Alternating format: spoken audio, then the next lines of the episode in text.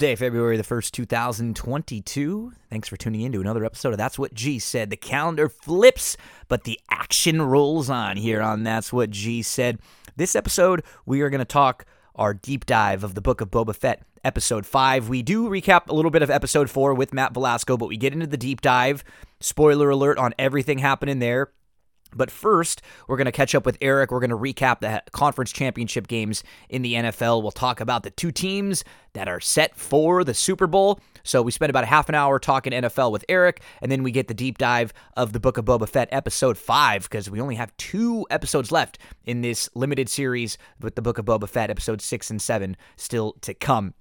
So I was going to squeeze in some extra racing, but honestly, we did a lot of racing last week. And coming up this week, we'll have Sam Houston Thursday, Friday, Sam Houston, Saturday, Sam Houston, Santa Anita, Friday, Saturday, Sunday. We're going to jump into stakes races at uh, over the weekend. Craig Milkowski is going to join me to talk Gulfstream Park. They've got a big card on hand for the Holy Bull. I think we're going to dip into a couple stakes at Tampa, a couple stakes at Aqueduct. So we're going to be all over the place this weekend. Got to take a day or two off sometimes with the the gambling, the the horse racing. Um, looking at all the different tracks and everything. Someday you just, sometimes you just need to take a, a day or two. I said not force it. So this episode, NFL, Book of Boba Fett. But if you are playing in some of the races this week, I would encourage you all to get the Stable Duel. Check out some of those contests that they have on Wednesday. Charles Town, Mahoning Valley. There's a free game at Penn National on Thursday. Gulfstream and Sam Houston. We'll have some Sam Houston analysis for you. Friday, Gulfstream, Santa Anita, Tampa, and Sam Houston. Don't forget about this weekend in Stable Duel. Friday morning, 10 a.m. Eastern Time. We'll get you all prepped for weekend contest for Stable Duel for Friday and for Saturday, like this weekend's Holiest Bull contest. 75 bucks to enter, 15,000 in prizes. There's a $50 game at Santa Anita. There's a $5 game at Sam Houston with $2,000 in prizes. And then you've got Sunday, a Gulfstream double up. You've got Gulfstream uh, for 40 bucks you can play, a $30 game at Santa Anita, and a Sam Houston. Uh, no, that was uh, from last week on Sunday for Sam Houston. So that's coming up this week all the way through Sunday. And for me, a lot of the focus on the weekend ends up being Gulfstream, Tampa, Santa Anita, Sam Houston for those Stable Duel games. So get those entries in and play, race, win. Remember, folks, this episode is presented by Better Than Vegas. Give them a follow at BTV Bets. Free gambling content for you, free analysis, previews of games, recaps, comedy shows, just expanding and expanding and expanding. And as NFL winds down, there's going to be a lot more horse racing on Better Than Vegas. If you're a fan of harness racing, every Monday and every Thursday at 6:30 p.m. Eastern Time, we preview the early pick 5 for Woodbine Mohawk. We go through that sequence. There's a $100,000 guarantee in the pool. You can play for 20 cents and we uh, we stack up our tickets and we talk about how we looked at the uh, the first five races. So come hang out with us there.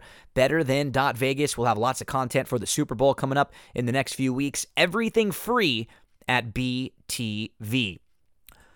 Let's jump on into some NFL. Let's talk about what happened. We know it's the Bengals versus the Rams in the Super Bowl. Eric joins us to discuss. This isn't going to be our uh, preview for the Super Bowl yet. This is more a recap and just kind of an early look. We'll have a lot of Super Bowl content. A couple different guests to join us next week to talk props and uh, all sorts of different things. But for now, let's recap what happened this weekend. Another couple very close, exciting games. Super Bowl is set. We are recording this on Monday night, coming off of the conference championship football games on Sunday. So we know what the matchup is.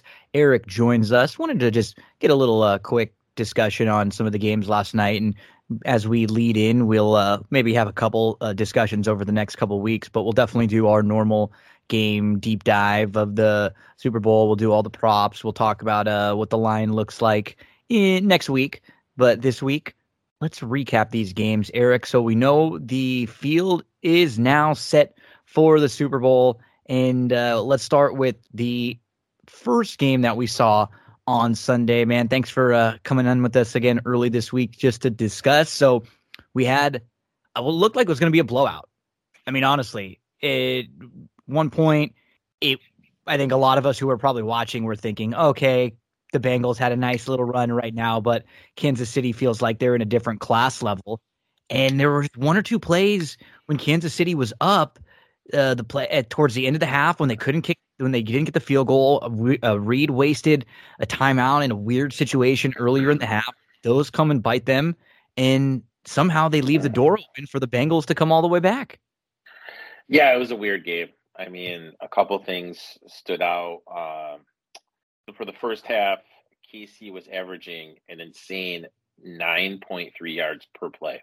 I mean, they were just going up and down that field.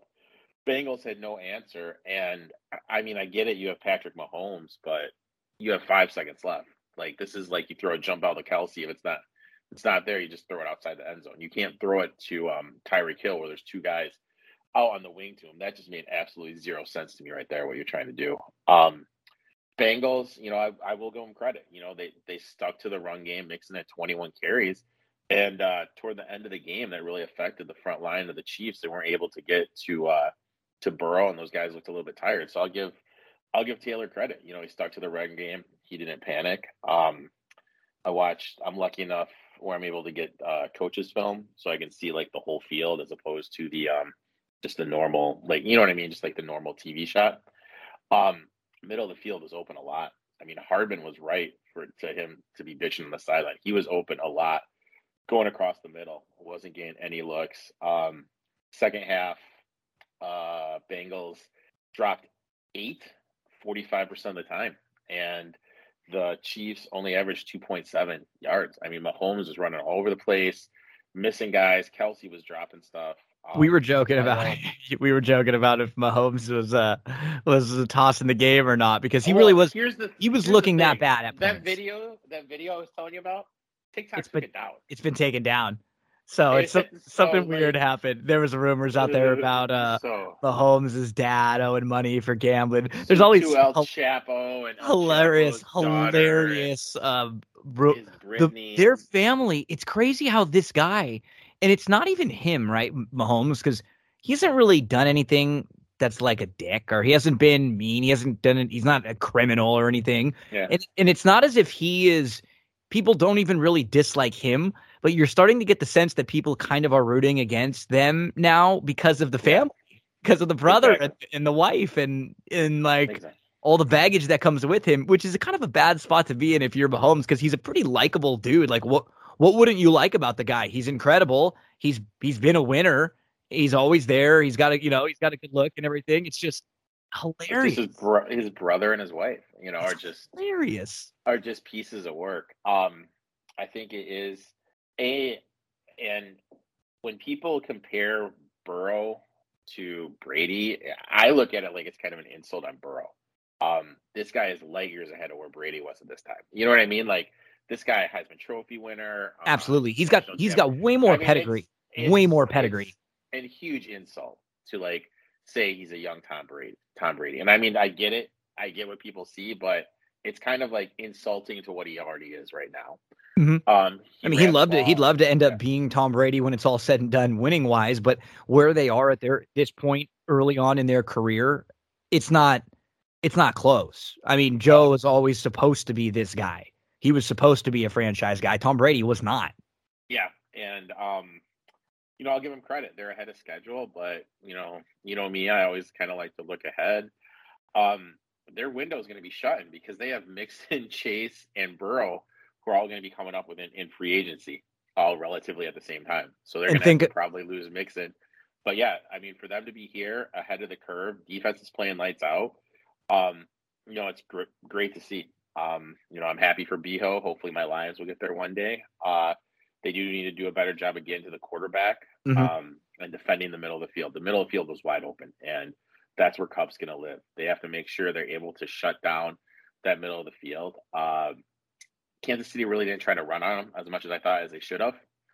Uh, the uh, the Rams will run a little bit more, so I could be a little bit more stout against the run. But um, you know, for them to get here is just uh, remarkable. I think they run the ball too much on first downs. I think they get a little bit too predictable. They did that last down. night. Yep. Um, but I will say this: those 21 body shots that Mixon hit those added up toward the end of the game and allowed Mixon to get some crucial runs. Mm-hmm. Uh, I didn't understand why Mahomes kept on running out of bounds in the um when they were driving down for that field goal. I know. It's like you want, you know what I mean? Like there was some bad like time management stuff in, and that um, was always an Andy Reid thing too, right? That's always been an Andy Reid thing before he won.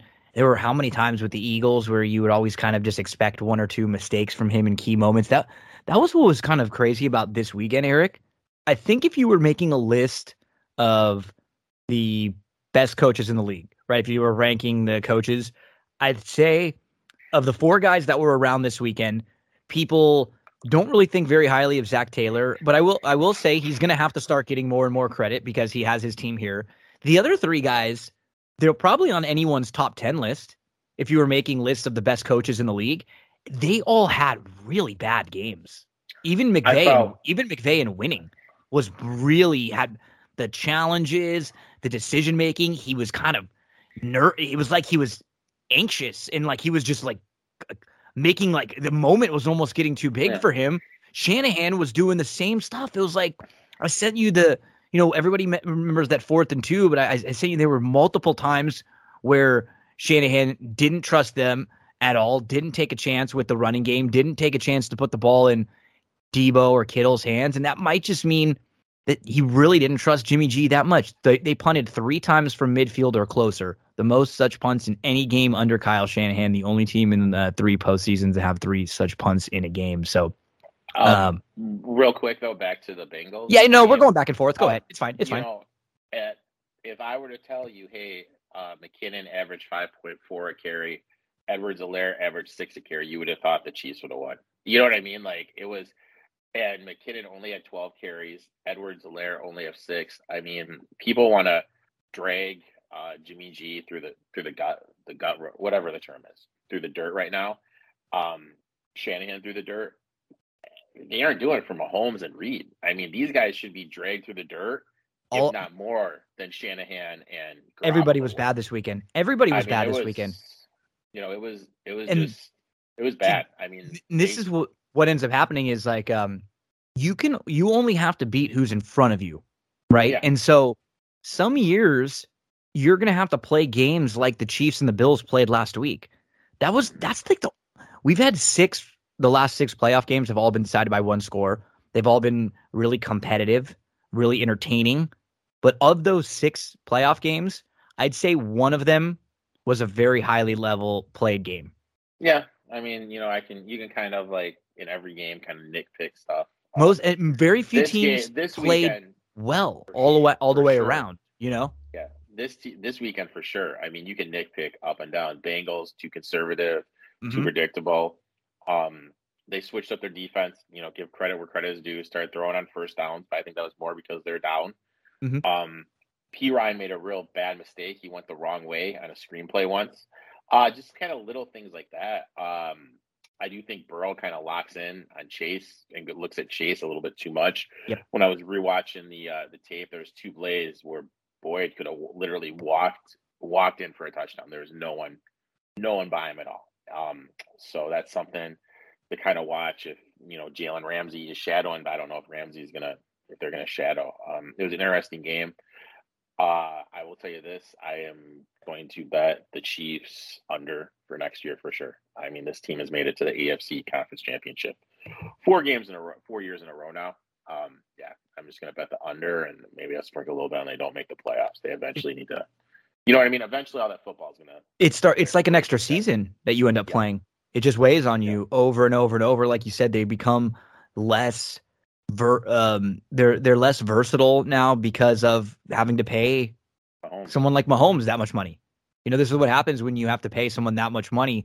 You can't make the moves that you want to. You're not quite as um, you know, flexible in, in what you can do. So it makes it harder to build your teams. And you look around in the AFC, like we were saying, we're gonna get over to the NFC in the other game in a second, but I mean, we've got the Bengals right now that are gonna be in the AFC champ that are the AFC champion that are in the Super Bowl.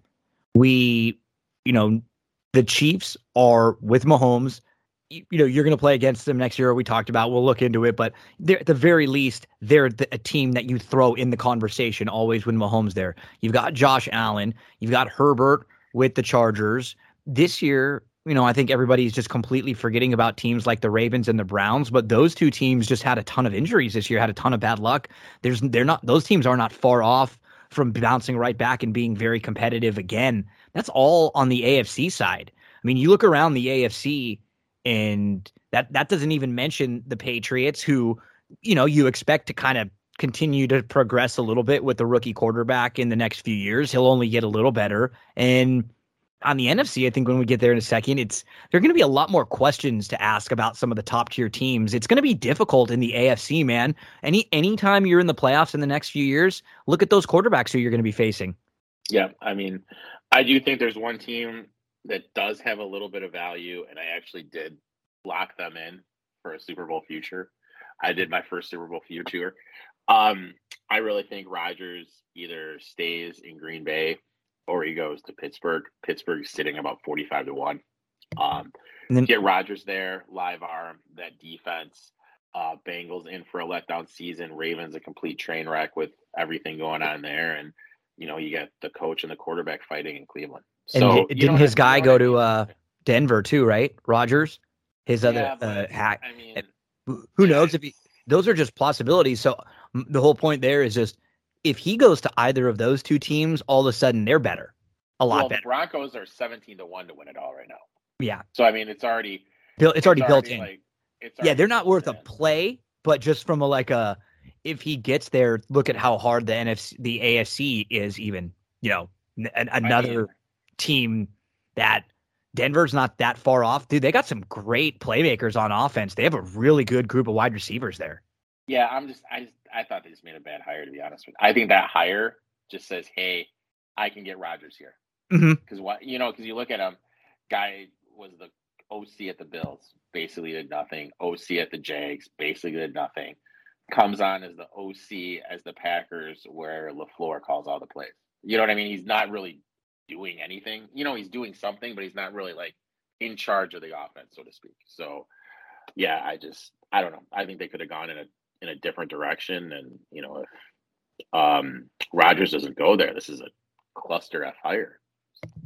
Pretty evenly um, matched when you look back at the box score, but it it flipped quite a bit. I mean, the the Bengals they made a few adjustments, but more than anything, it just kind of felt like Kansas City was a little bit incompetent. They were a little bit sloppy. They were I don't know. It was a. It felt like a combination of things for them. Maybe they were a little bit tired, you know, from last week. Like maybe it started catching up with them because they just weren't sharp. The play calling was a little bit just, you know, I don't. It wasn't one particular thing. It just felt like a lot of these little things started to build up for them. That that's what has to happen when you spit out a big lead like that. When you're up big, yeah. it's not usually one thing. It's it's a lot of little things that all end up happening. And Cincinnati, it wasn't as if they played fantastic. They just kind of just kept to the course, you know? They kept hanging in there. And I mean, yeah. it's kind of like, um, you know, I hate to quote Shane Falco, but it's kind of like quicksand. Like, it is. Um, what happened know, with the Chiefs, right? They, they, didn't get that score. They started panicking, started, start, you know, throws were a little off, started pressing a little bit more. Kelce dropping balls, abandoning the run game. Um, Mahomes holding the ball for too long. It was, yeah, it was, you know, it is what it is. Um, you know, I, I should have took I I'm not gonna lie. I took the um when I saw the percentage splits, I took the Chiefs minus the seven. I like from talking to my buddy who runs a shop out in Jersey and looking at the online stuff, it just seemed like everyone in their aunt was on the Bengals. So I was like, you know, the house needs the Chiefs. I'll take the Chiefs. I think it's a good matchup. And you know, I'm kicking myself for not uh, taking them live when I think they got up to eight to one. I should have hedged out and took a little eight to one, but I didn't. Live and learn. When if they if they score, if they kick a field goal at the end of the half, the Bengals don't come back. You just the game. Yeah. It, and I know that's like narrativey thing, but if you're the Bengals at that point, you didn't have anything really to get excited about. They, this they, you were getting beat up, and that was the first thing that happened that gave you a little bit of momentum. Gave you like a, like a, good feel going into the half, and then you you could go into halftime like, okay, feel pretty good. It could, could have been a lot worse. You know what? Like one or two things go our way, boom, we're right back, and that's exactly what happened. And then, uh, and I uh, mean, the game if they kick the field goal there, it's 24-10. KC gets the ball back. They have a little momentum. Boom, thirty-one to ten. You know what I mean? Like we can replay that all all the way. You know, Reid. You know, listen to Mahomes. Mahomes effed up. You know, it's it's it's just is what it is. You know, Bengals took advantage. You know, like I said, I'm happy for them. Happy for you and your future, and you know. Thank you, sir. As we yeah. jump on over to the NFC, and in the NFC Championship, it was the Rams against the 49ers. These teams played for the third time this year, and it was the first time in seven games that the Rams were able to get the better of the 49ers here. One of the games where throughout this game, so first off, if you bet the 49ers, you covered. The Rams were like a three and a half, or if you were like Eric and you jumped on this game way early, like a four and a half point underdog right when they opened up in, in some places. And it, it just it felt like another 49ers type game the way that this game was flowing eric early. The rams kept hurting themselves. They would they threw an interception in the red zone. They what missed a field goal. They just mistakes. They the rams really weren't having any problems moving the ball at all and the 49ers were kind of struggling to move the like the rams were dominating in a lot of the box score and then all of a sudden you look up and it's like what? It's 17 to 7 going into the fourth quarter and the Rams are down by 10. It felt it it like you wouldn't have known by looking at any any stats but the score that the Rams would be down by 10 points, but that's kind of what the 49ers do to you. That's what they've been doing to you a lot. And it's because they have a good defense, it's because they can run, it's because they can get a little bit creative with, you know, some play calling here and there. And but it just comes down to when they needed Jimmy G to make some plays or when they needed, you know, to make some plays. I, I'm not putting it all on him, but they just don't have the the ceiling that some other teams might have with a quarterback that can take some chances or a quarterback that you can actually put the ball in their hands a little more. I mean, Shanahan showed this though. It was the same thing in the Super Bowl. Mm-hmm. Um, to, to close the second half against the Chiefs. Yep. Didn't didn't use any timeouts. Didn't try to make let Garoppolo make anything. It's like he just doesn't trust them at all with how good your boys were doing in the interior and disrupting the run. Um, I really think that they should have gone to a little bit more early down uh, passing, actually looked to pass the ball more because, I mean, you take away, I'm not even going to count that last play because that last play is such a fluke, fluke play with everything going on. Um, you know, Garoppolo, I thought he played a decent game. I thought he played a game that was good enough to win. Um, you know, he threw that ball to Kittle um, that should have been a touchdown. Uh, you know, he he, he made some good throws. Like there's nothing wrong with the way he played. Um, I just don't think Shanahan trusts him enough. Uh, I think Shanahan gets too cute. I don't understand for the life of me why you have Trent Williams in the backfield and put him in motion. That makes zero sense to me. I don't understand why you're taking arguably the best left tackle in the game, putting him in the backfield, putting him in motion so he can get a running start to bang somebody when that's not what he does at all. He just just let him be on the line, especially when he has his ankle. He's got a high ankle sprain. He's not even 100%. So that, I don't know. He just got too cute. You know, you and I texted back and forth. Uh, that fourth and two play, I thought that was a little uh, gutless. I hate to use that word, but I thought it was a little gutless. Uh, I think, like with Deebo, Kittle, and the way you attack the Rams defense is in the middle. You why why are you having Kittle or Jennings who's been great. who's been down. awesome on third down. Do awesome. Do something. Do something in the middle. I just. I mean, even a guy like Juszczyk is really good. If, if, when you need yeah. two yards, you can't get a, get a screen there, or so. They have so many weapons and so many options. Or line up and run the ball to try to pick up two yards. I mean, honest, honestly, in it, just says so much about how you feel about your certain guys on your roster or, or your team when you won't do that. He doesn't take a timeout before the two minute warning. He wasted 45 seconds. Just does, you know what I mean? The, like the whole thing what he was doing, you know, just, just didn't make sense. Like it, you like you really have to question Shanahan. And the fact of the matter is now he's at a 28 to three point lead in the Super Bowl against the uh, Patriots. Blew it. He had a 10 point lead with 15 minutes of football left to go to the Super Bowl, and he blew it. So I mean, he's starting to get a little bit of a thing around him where he can't mm-hmm. close these big games. Um, you made a McVay comment earlier. I really feel out of all the coaches, I felt Taylor was the calmest. Um, hundred percent, right? Th- yeah. This weekend, of all of those guys, we would have said, "Oh yeah, Taylor's the weakest of these four coaches, no doubt about it." And he actually coached the best game of any of yeah. them. I thought he did a great job. I thought McVay coached and did the stuff with the timeouts and the challenges like if he wasn't going to win the game, they were going to take him out back and shoot him. It was I mean, like I scared. Thought, it was like a yeah, he was he was coaching. He was like full court pressing to win to win it, and you know it's I didn't like. He can't do that in the Super Bowl. And no, and maybe it was something he he's not usually that bad.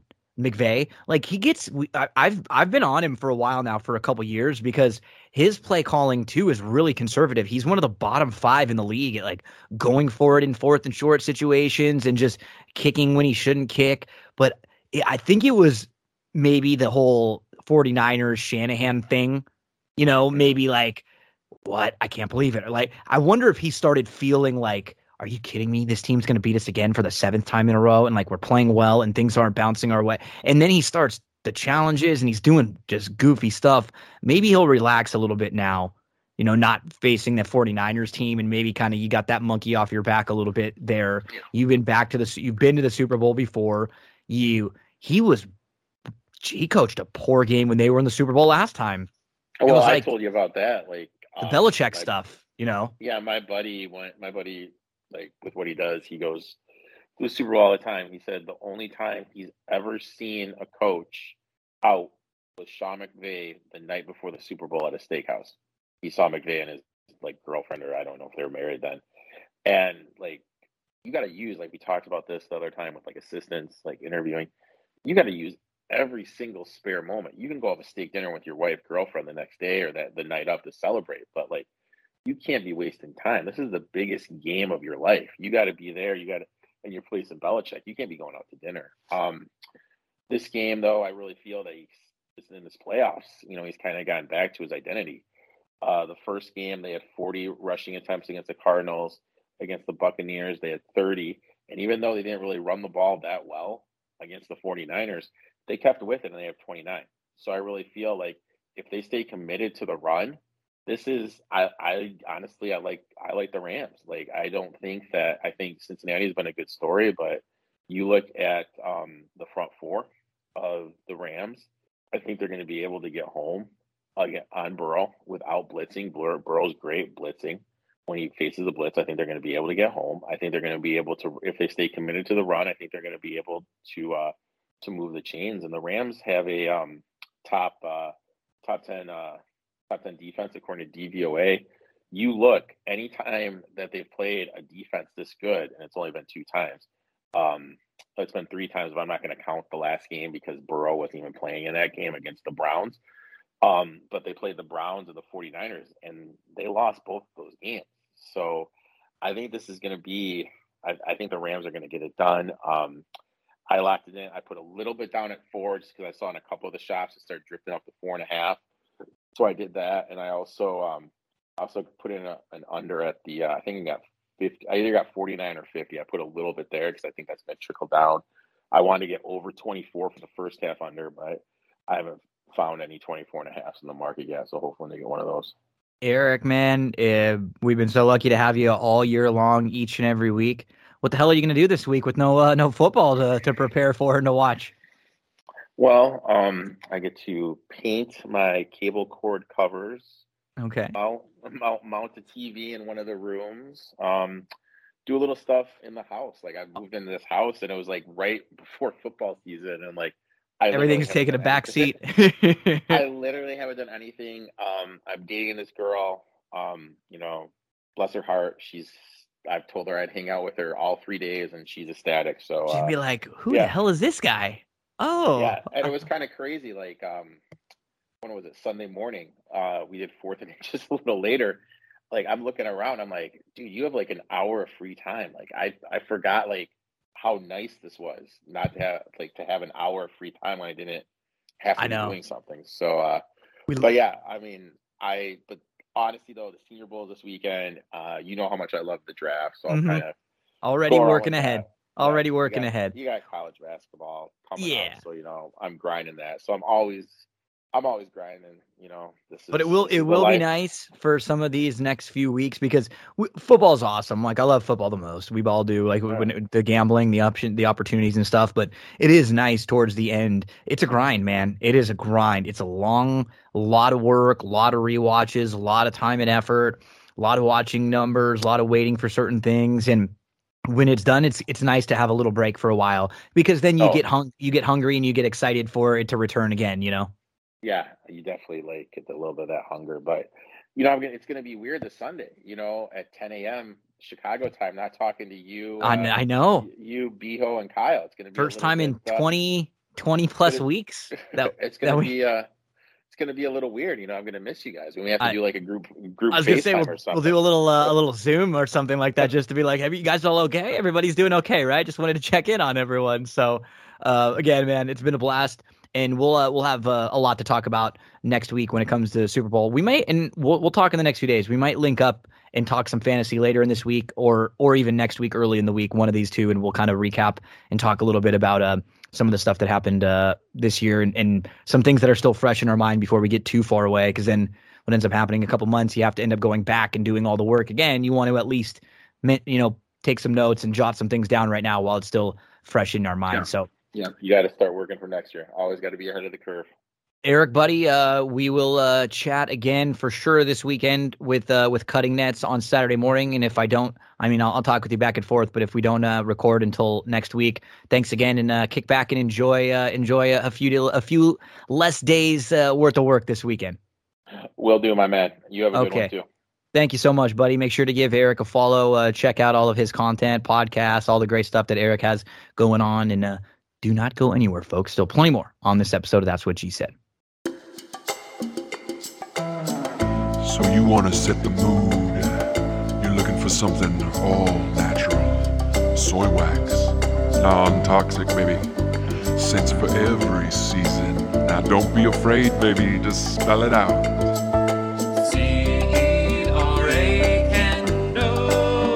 Com. And don't forget, promo code Gino gets you 10% off. Mm-mm. Horse racing fans, many of us have been using the DRF, the daily racing form, for years, studying the races, keeping up to date on news with all the articles. I remember looking for a copy at the local liquor store or picking one up at the local racetrack, wherever I was going. Now it's even easier and cheaper than ever to use DRF with DRF.com and the newly optimized DRF mobile. You can get all the tracks that you want to bet and handicap. Past performances that are mobile optimized for on the go handicapping on your phone. So you go to DRF.com from your mobile device, no additional cost. Tap the calendar icon on the top left. It opens all of the options for past performances and for the tools that are available. One click to bet now and DRF bets. Get real time odds and scratches on race day. You can tap on any horse and you get those same DRF past performances that you're familiar with with a larger font for your mobile display. One click to formulator for charts, for replays if you get the formulator version. And even on the classic past performances, you get the home screen with horses, with odds, with Beyers. You get a lifetime Beyer speed figure graph. You can rotate your phone for the best view. And any horse that you click on, you'll see the running lines. You can easily move from horse to horse. The same data as those traditional classic DRF past performances. You get an interactive format, which is very similar to the DRF Classic version that you're used to on the desktop. Every card includes live data updated instantly with those scratches, and so you get the accessibility from desktop to phone, cross device functionality. You can take your notes and save them from one device to the next, and then access your account on any of your devices. On the go handicapping and wagering multiple formats to view. You got the overview page with recent speed figures, current day's odds, easy access to expert selections and analysis. You got the Beyer speed figure graph with lifetime Beyer speed figures and chart notes for every horse. And you got those traditional DRF past performances that are just newly optimized for your mobile phones. They are constantly upgrading, improving, and making everything easier for you to get your handicapping done at drf.com. And right now, DRF Daily Racing Form has an incredible promotion. Now, they're going to give you the opportunity to get those formulator past performances for free when you sign up for DRF bets and when you're wagering yourself. So you start with uh, get the DRF bets, use the promo code WINNING. They're going to give you a $10 free bet. If you deposit 250 they're going to match your 250. So you'll have 510 bucks. Then they're going to give you 10 free formulator cards. Yeah, right off the bat. Then after that, every 50 bucks that you bet, you get another credit for a formulator card. If you're betting the races, you are going to get formulator right now with DRF bets. Sign up, check it out, DRF bets. We are going to get into our conversation with Matt Velasco, our deep dive of the Book of Boba Fett, episode five. Before we do, we have to remind you about the longtime sponsor of That's What G Said podcast, Cindy Carava, full service realtor, Cindy Carava. Check out her website, cindycarava.com.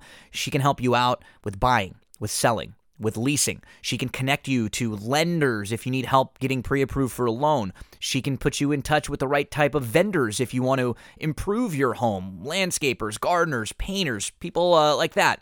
The ones that she's had experience and used in a lot of her own homes. Cindy is one of the kindest, most genuine people you'll ever meet. She is going to make your life so easy, folks. Hey, you're not going to be stressed out about all those things on the checklist that you're not exactly sure what to do. She's going to take care of that for you. She's going to be honest with you, and she's not going to waste your time. Heck, if you need a help, a help just kind of finding out how much your home is worth, she'll do a free market analysis of your home's value. C I N D Y C A R A V A dot com, cindycarava.com. Now it's time, spoiler alert, spoiler alert, spoiler alert, for our deep dive of the Book of Boba Fett, episode 5. We do spend the first 15 minutes kind of recapping what happened in episode 4. Um, didn't catch up with Matt last week, but I did discuss episode 4. So we, uh, we got some of Matt's thoughts on episode 4, and then we jump into episode 5, The Return of the Mandalorian. Okay, Matt Velasco is back with, back with us this week to talk some, I guess, uh, Book of Boba Fett. kind of talk a little bit about the Mandalorian as we get into episode five, but we're going to give some thoughts on episode four. Uh, we didn't get a chance to catch up last week. We won't really deep dive it quite as much. We'll just give some overall thoughts on fourth, and then we'll get into uh, episode five right now. So, Matt, when we last spoke after leaving episode three, we were kind of in a weird place. You know, we didn't really love the third episode quite as right. much. Um, we just saw the Tuskens get brutally murdered we we we didn't really know what was going on in the show. And uh, honestly, we, I think you joked about how many meetings there were in episode three. Yeah. like meeting, meeting, meeting, all these different meetings. And episode four took took a really long look at how Boba and Fennec came together. So we spent a lot of time with the two of them, basically picking up from events that happened in season one of The Mandalorian. Yeah, I mean that's kind of you know, in a nutshell, it was a solid episode. It was, um, you know, you, you build a little bit more of a relationship between uh, Boba and Fennec. Uh, you get a sense of his relationship to Jabba's palace and and the everything that is motivating his mission at the start of the show. We start to get a fuller picture of that. But you kind of said it right. I mean, it's this episode is mostly I'll give some exceptions, I think, but mostly filling in the gaps between or leading up to the events of the Mandalorian. How Boba met Fennec, how mm-hmm. he didn't get his armor until season two of the Mandalorian, uh, how he gets his ship back, um, which again I thought it was an, an engaging and interesting episode, but we are now, and I'm jumping ahead here. We're now five episodes through the book of Boba Fett, and we we don't have a really solid grip on this quote unquote underworld of Tatooine. No, I mean, no, we've we've kind of been pulled in, and I it's hard for me to think back to episode four now without thinking of thinking about five. five. Right, I know it is. Um, yeah. But I left, you know, episode four. There were those very clear clues or very clear invocations in the in the music, uh, of a Return of the Mandalorian, and even before Episode Five, part of me was like, "Why? Why? Like, I, you know." Mm-hmm. It, Is, um, and these are two different conversations, right? Because we can, and we're gonna get into it to talk while we talk about episode five. But it's what we just watched in episode five. I loved. It was a great like episode. I thought it was great, but it's it's a weird choice to place like a full standalone Mandalorian episode in the middle of this Boba Fett series where we said we still don't feel like a lot of things have been all that fleshed out and now we're going to jump back with just two episodes left. Right. And I mean, so I've I've thought a lot about this because I did um you know, essentially my kind of relationship to the series now is after episode 2 it's a a really mixed bag for me. I mean, it's not that I haven't enjoyed it. It's just that I'm fundamentally not sure what I'm watching. Like I know I'm watching scenes in the Star Wars universe, but I really have no idea why the story is well what the story is and why it's being told, right? Um and there's still two episodes left. But but you're right. I I um uh the best way to think about it and I've I've mu- after much reflection, Gino, the best way to think about it is that this is a 6 episode season and they decided and I have some theories why perhaps they decided to give us a Mando episode in the fifth slot. That this was maybe always going to be six episodes, and for for whatever reason they decided to give us a Mando episode because and we're we're getting ahead of ourselves. Which is fine. Episode five has just the slightest connection to this series, but in terms of its focus, story, and themes, etc., it is in every way, shape, or form a Mando season three premiere to me. 100%. Uh, it picks up exactly where he would have left off at the end of season two. Yeah. Last we saw him post Grogu. And it's almost all Mandalorian. Like, I, you and I joked um, when you texted me after. I was like, for a minute, I was like, did they screw up and like put the wrong yeah. episode in here? I was honestly thinking I was like, no, they didn't like they didn't make a mistake or anything. I, I was wondering, did somebody like, hey, look, this is accidentally the Mandalorian season three, episode one, or something? Because they weren't meant. There was nothing about anything about Boba uh, or yeah. the series until the end when Fennec shows up. Yeah, when he's mentioned, when he's mentioned, right? He is mm-hmm. name dropped.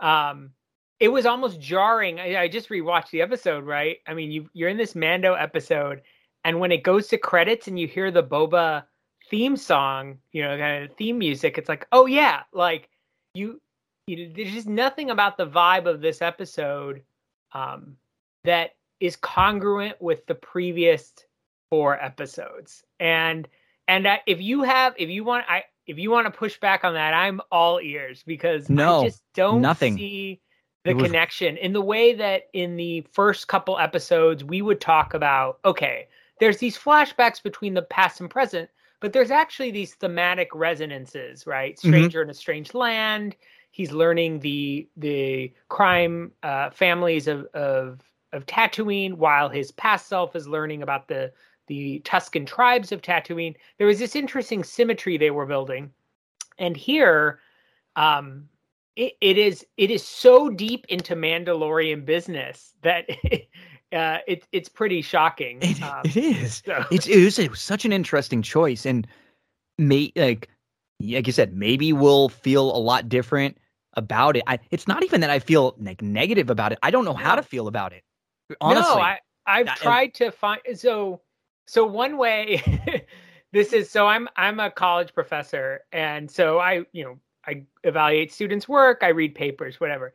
It feels like someone turned in an assignment that was awesome, but didn't respond to the essay prompt. like exactly. I want I just want to say like this is excellent work, but it's not what I, the what story is. We asked for. It's not what I asked for, but you know, I I this is this weird period in Star Wars fandom where it's going to seem like I'm complaining. I mean, I am criticizing it, I loved I loved episode five. Oh, it was so great. I loved was... episode five.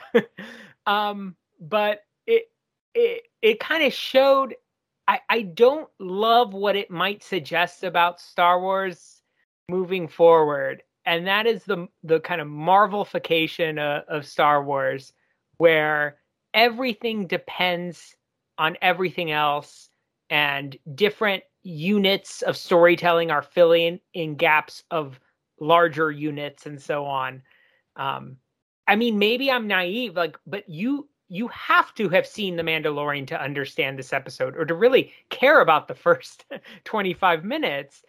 But I mean, we all have seen The Mandalorian, so maybe I'm foolish to think that these stories, the Book of Boba Fett, you know, the Book of Bo Katan, or whatever they do next, like that they do need to exist isolated because the fact is that the viewers are not like the viewers are by and large i imagine consuming it all.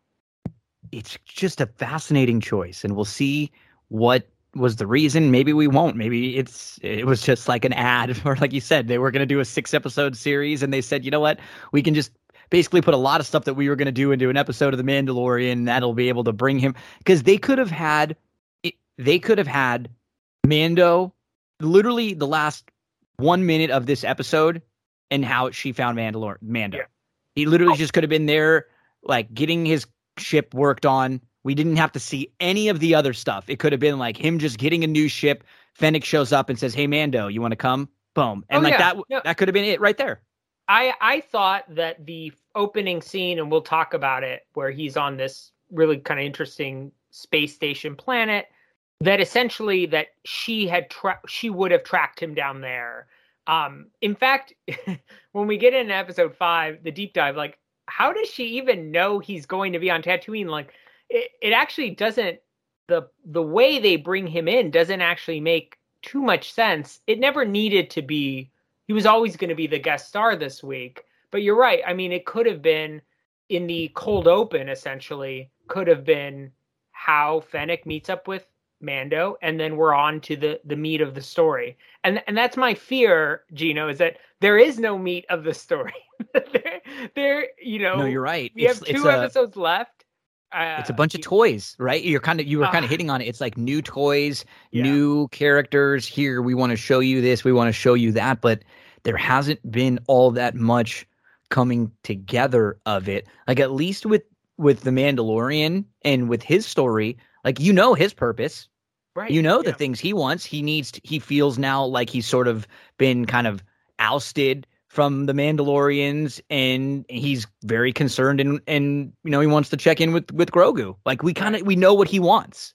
Right. and I mean this this newer episode, episode 5 really reminded us of, of what he wants and in reminding the audience of his attachment to Grogu also reminds us of what we loved about that show and and makes that the contrast with um with the book of Boba Fett all the more stark. I mean, I I saw on on Facebook, uh, heard on some podcasts, um, you know, I don't know. I, am sure if you took a straw poll of fans, this was their favorite episode of the book of Boba Fett. Yeah, and that's that's a problem for the book of Boba Fett. It is. No, it hundred percent is. Yeah. And yeah, we'll deep we'll, we'll deep dive it. One or two things I, I wanted to hit on um, from four before we we move completely on to five. So we did get a. I mean, like episode four was trying to show us a lot of cool stuff. I mean, we got to look at all these different droids. We got to look inside the palace of Jabba's palace, all these different rooms, looking basically like a from like a drone cam yeah. that we didn't see. Um, we we saw Boba getting his ship back, which is the the type of ship is the Firespray. Mm-hmm. And we did get to see him unload on the Raiders. That was a moment of the badass Boba where he just comes up behind him and just blasts away this group of uh, 15, 20 of these uh, of the Raiders. Yeah, that was a, a moment, and, and I, I kind of, you know, I took some notes. Like I, I like I said, solid episode. I have some critiques, but the the moment when he guns down the Nikto gang was pretty powerful, and not not only because okay, this is the Boba Fett we want to see, this this kind of brutal hunter, but it's pretty dark. I mean, it's very much in the kind of not quite Anakin. It's not the men, women, and the children too. Um, but we're going to learn. The show has indicated it, it gave us clues in this episode. It gave us uh, clues in the in episode three that it's not the Nikto game. It wasn't them. Right? Yeah.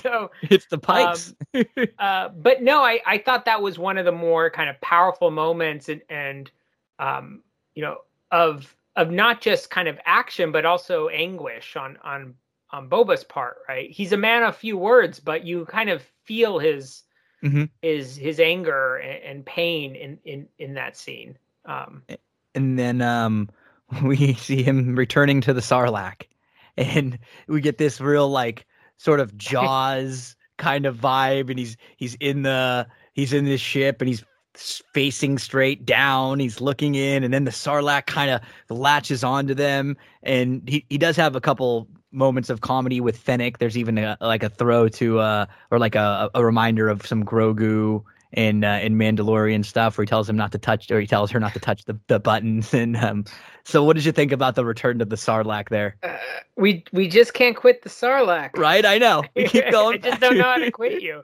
Uh, it, I guess you know this is part of my my issue with the filling in the gaps, which it, it's kind of a damned if you do, damned if you don't, right? If they don't address, you know, his mission, his search for his armor is such a central motivating factor, kind of uh, motivating force in the Mandalorian that they almost can't ignore it here, right? It's you know, why aren't you wondering where your armor is? So they do it makes sense why they have to address it.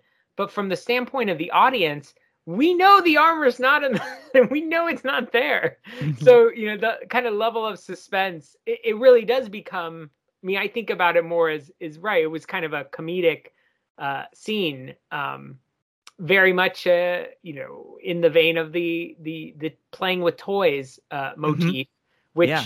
which we'll talk more about definitely in in episode five.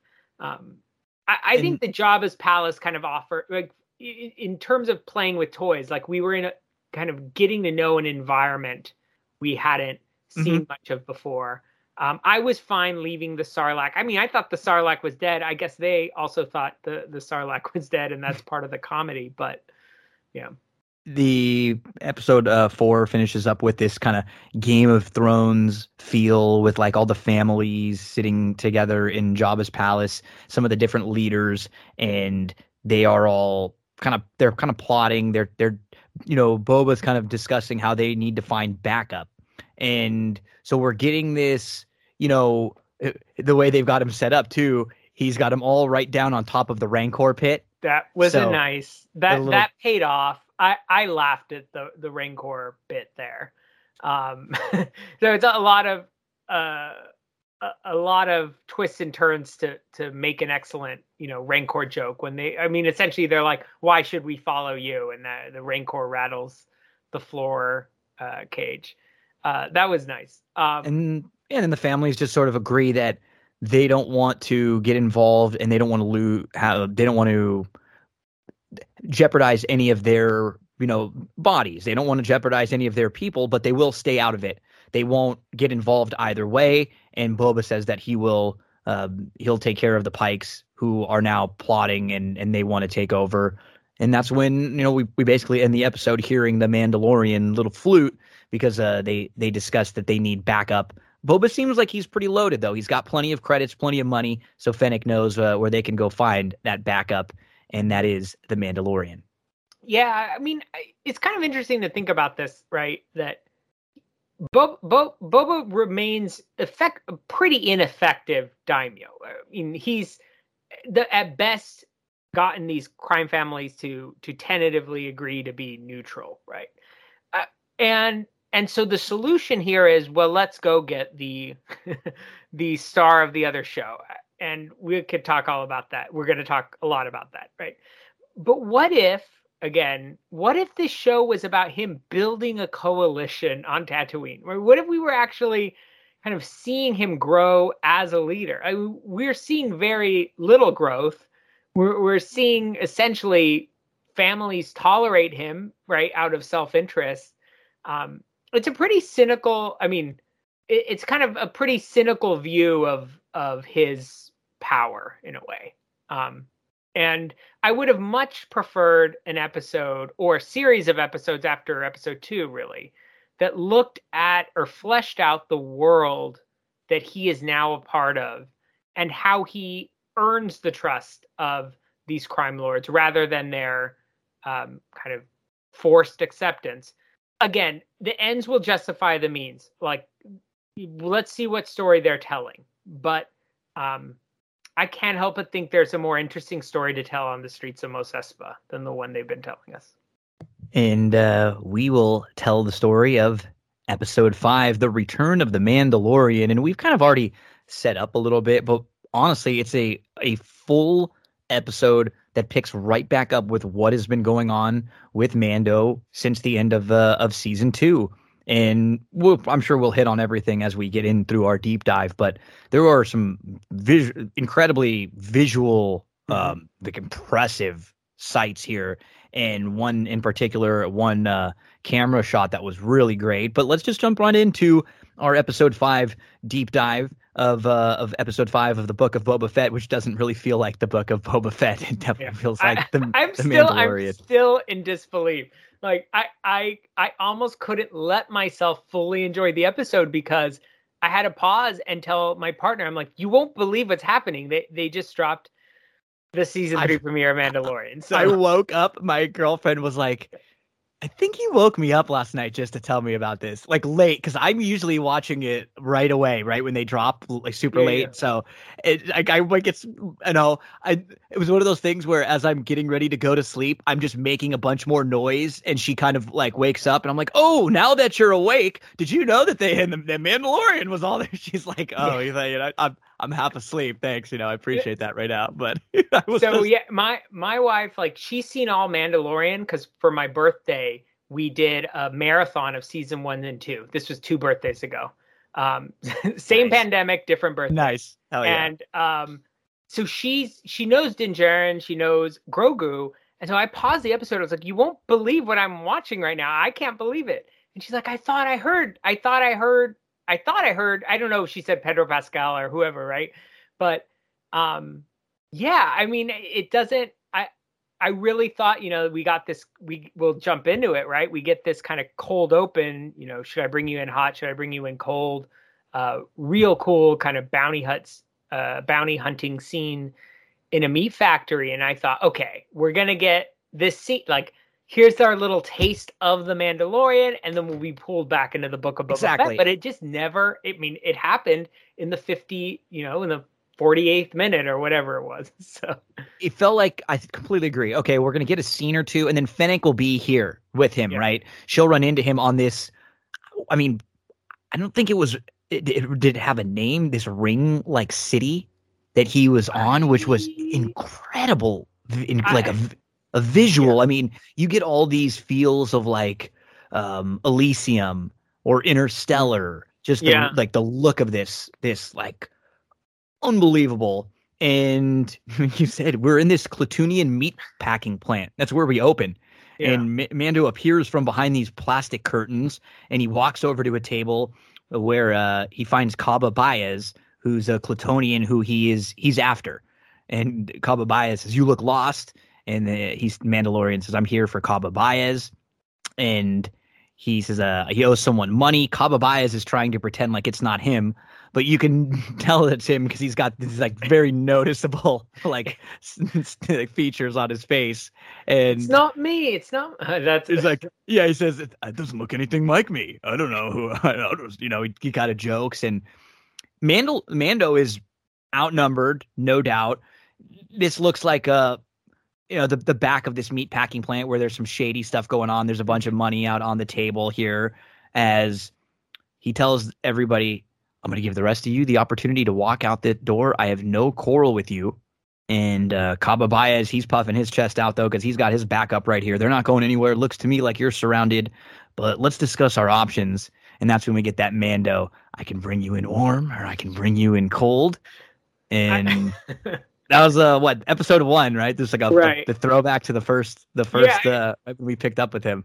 that's where we are. It's so interesting. Like we're having throwbacks to the episode one of the Mandalorian. Like Star Wars, Disney era Star Wars is now referencing itself. I mean, it's been doing that like for a while. It's, it's on the oldies, right? I was Disney Mandalorian season one is on the oldies station. That's how Right. old we are now, right? I, I Oh. have, this- you know, this silhouette of Mando when he appeared for a split second, I thought it was a flashback. For a split second, I thought, okay, we're back to wet to pre Grogu Mando, but then you immediately see, you know, his Beskar armor, uh, the the staff, and then soon enough the dark saber, and it was kind of an interesting. It's not what I expected for season three Mando, right? Or I guess this isn't what season three Mando is going to be, but I didn't expect him to go back to the game necessarily, right? You're Mhm. kind of left. We left him on that uh Star Destroyer bridge or whatever ship that was uh, with Bo Katan. And Mm-hmm. I would have just guessed season three would open with him and and Bo Katan's crew, but um, kind of an interesting interesting choice. Um, yeah, that he's just here with, and like you said, the dark saber. We, Yeah. you know, I, you was curious how that all went down. She didn't try, or and she just sort of let him go with it. Something that she had been searching for. As um, the Klatooinians attack Mando, he pulls out the dark saber, and we could tell right away when he pulls it out the weight of this thing yeah, he's having a hard time controlling it. He can't really wield this thing at all.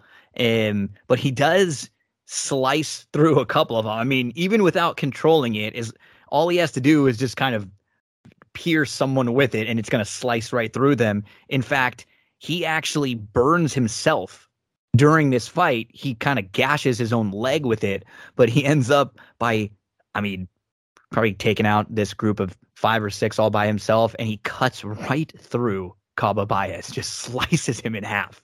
it was a, I mean, it was a brutal opening sequence. Does anything Really? match the violence of this opening sequence in Book of Boba Fett? I mean, no, I mean this is this was like a horror movie scene mm, within the meat packing plant. yeah.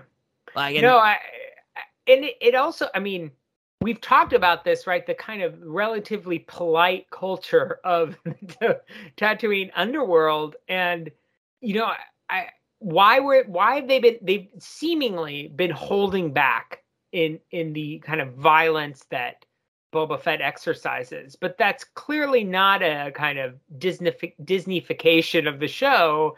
It's you know it makes some of the choice interestingly enough i think the choices in this episode and this is one example of them make make me more confused about why the book of boba fett seems so uh, cautious around the criminal underworld i mean we have more atmosphere in this meat factory than in most of the tatooine scenes hot take completely agree. Completely agree. It, it was a different feel right off the bat. Right off the bat with this episode. And so Mando walks out of that room, and there are a group of um, 10 or so of, of these Klatooinians who had been working in the meat packing plant. They are all holding meat cleavers. And he tells them, Hey, your boss is dead. I'm here to collect on his bounty. I have no trouble with any of you. There's a pile of New Republic credits in there that I have no right to if you let me pass, you can all help yourself to whatever you think you deserve from your employer. And they kind of look around at each other like, sure, we hated those guys anyway. Screw it. And Mando, Mando leaves. They walk in and grab the money, and we get the title for episode five, The Return of the Mandalorian. hmm And they play. You can hear Mando, the Mando flutes over the title. Um, yeah, it's pretty, pretty awesome. And still, I mean, I, I still And now, now we're probably expecting it. immediately to get right back to Boba, right? I'm like, okay, cool. So now we'll get back to Boba Fett, and we'll see like why how how Fennec links up with Mando now or something. But this is kind of like what Mando's been up to, and and they'll. But no, we're we're at this this um this Rim City, the visual I was mentioning, an incredible look as Mando's incredible go ahead design. Just like you, I stopped like a few times just to kind of like gaze around. It was really cool, and it's it's like circular with like a moving shadow. Like there's a shadow that's like eclipses on it as it goes around Yeah. over and over, and it just is like wow, something that you would see in you know really futuristic type books or or comics. Just really cool. Yeah. Ma- Mando's really favoring that leg too, Matt. Um, and, and what you what he's doing too is he'll be limping and like grunting, but then as soon as he walks by people, you know, he straightens up. He doesn't mm-hmm. want to show anyone that he's got his weakness or anything. You know, he'll kind of toughen up a little bit, and we get a two plus minute unedited shot of him walking through, getting in the elevators, the risers, Walking, There was no cut there. all in and out, no cut. They Oh. followed him all the way. If you watch it back and forth, it's really cool because I was kind of d- like diving into it and looking through some recaps. They think what they had done is like followed him up into the elevator and then they remove the background while he's up. They can kind of flip it and they never have to make a cut. It's like I think they said it was one of the most the longest continual unedited shots in any Star Wars that you see just following along through a place. And uh, really, really cool spot of him Yeah. just walking all the way through and and up to meet with the people who. Uh, so for this bounty, he wasn't getting paid money. It was just information that he wanted uh, regarding the Mandalorians and the armor. Yeah, no, I so I'm still kind of I, I'm usually pretty aware of of of cuts and shots and things. But I I'm just being totally honest, it didn't dawn on me that was a continuous shot and I think you know actually kind of helps explain why I felt so much atmosphere like Mhm. felt it like in this place and how 100%. you know, the design was so striking. There was such a strong sense of place. Even the sound design as he's approaching the b- kind of bar restaurant, like, and you start to feel the ambiance of that crowded scene. Maybe it's also because I miss being around people in like restaurants. You're like, oh, bars." hey, cool. Like, this is It you know, yeah, that's that's science fiction today. It's like, you know, uh, anyway, no, I, um, yeah, I mean, it, it's all for, um, you know, we we don't quite get the backstory on on how what his lead was, but he's clearly looking for uh, the remnants of the covert uh, covert back from Nevarro that helped him escape in season one, episode three of The Mandalorian, I think. Mhm. Yep. Eh, so he's he's just trying to get him info from the uh, the the people instead of the payment for the bounty. They uh, they eh, kind of a weird little. They want him to sit down and eat with them, but he he just business as usual. So they let him know where he can find the armorer, and we're gonna run into Paz Vizsla in a Hmm. moment as uh, Mando walks down. Just the whole movement through this place Yeah. is so cool. Like watching him walk through it, like down into. It's almost like it's in like this this basement area in the bowels underneath Yeah. all of the machinery. And he, he has to literally climb like on the outside to where he, you, you're like seeing space right behind him. And then he links up with the with the armor and Paz Vizsla. I just you know, I'm repeating myself over and over, but it was a very like wow, um, you know, following him around through this place. Yeah, when are we getting our armor and Paz Vizsla spin-off? Just Right. them there. Like, what are their what is what are meals like there? Well, I was, Like- I was like, where do they sleep? What's this like? Like, how do they live? I was so fascinated with this. like yeah, I mean I I guess in ret- like in reflection it's like Mando is going to be the third member of their covert. Like, um you know, I, I don't know, I'm kind of making light of it, but um they're both kind of interesting characters in their own right in the kind of Mandalorian mythology. I mean, the armor armor uh, gives us really is probably the main source of information on the Mandalorians that we have in this kind of live action universe. Uh, and then Paz Vizsla has these ties to to the Clone Wars. Um, uh, gosh, I'm blanking on his name. Pre Vizsla, right? Pre Vizsla, who was uh, uh, of the same house, who battled Darth Maul and the Clone Wars. Anyway, so the that kind of you know legacy, you know, legacy character in a way, kind of comes to a head, and we'll get to it, right? He- with- and he's, I think he's paid by duel. uh, played by Favreau. Yeah, yeah, and he voiced so he voiced Pre Vizsla in the Clone Wars, and he voices Paz Vizsla here. So, um, yeah, vo- voice being a patrilineal trait directly inherited. he um and and so as he uh Mando approaches the armorer and Paz Vizsla, they can tell that he's you know obviously hurt. He's limping around. So they uh, Paz Vizsla comes over and sprays a little Bacta spray on uh, on Mando to heal help heal up his leg there. Mandalor- Mando tells him, "Thank you for saving me on Nevarro." Paz Vizsla said, uh, um, "I never thought I would see you again. There are three of us now." and so they you know they all seem pretty happy to be back together uh at for the time being. Paz Vizsla lets them know we'll put you to work soon enough. As uh, they they start to kind of just ask some questions. The armor asked how he got the wound and Mando shows the dark saber and you could tell as soon as he pulls that thing out Paz Vizsla is just like gazing. Ooh. Because this was something that is is in his family history. Created by his ancestor, right?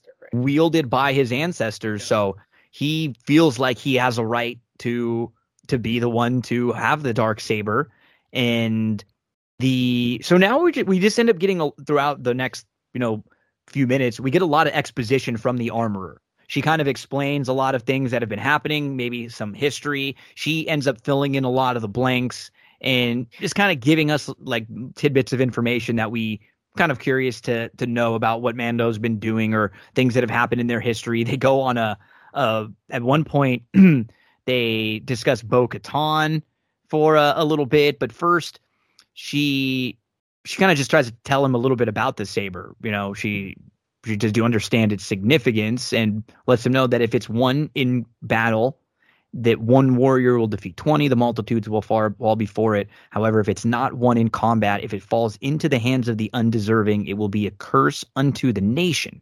This was, I mean, I, this is where I really was like, am I dreaming? Like, is this really happening? Because the these scenes are so so directly related to the events of the Mandalorian that a casual viewer will they really remember the entire I mean this is the kind of scene that requires a previously on the Mandalorian to 100%. remind Hundred percent. to remind the viewer, I mean, we're a little more hardcore. I mean, we spend you know a couple hour, hours every week talking about this, um, but this is explicitly addressing what was something of a plot hole at the end of season two, where people were saying, "Well, can't Mando just hand Bo-Katan? Can't he just give it to her? Because that's what we saw happen in Star Wars Rebels. That she's essentially gifted the the dark saber."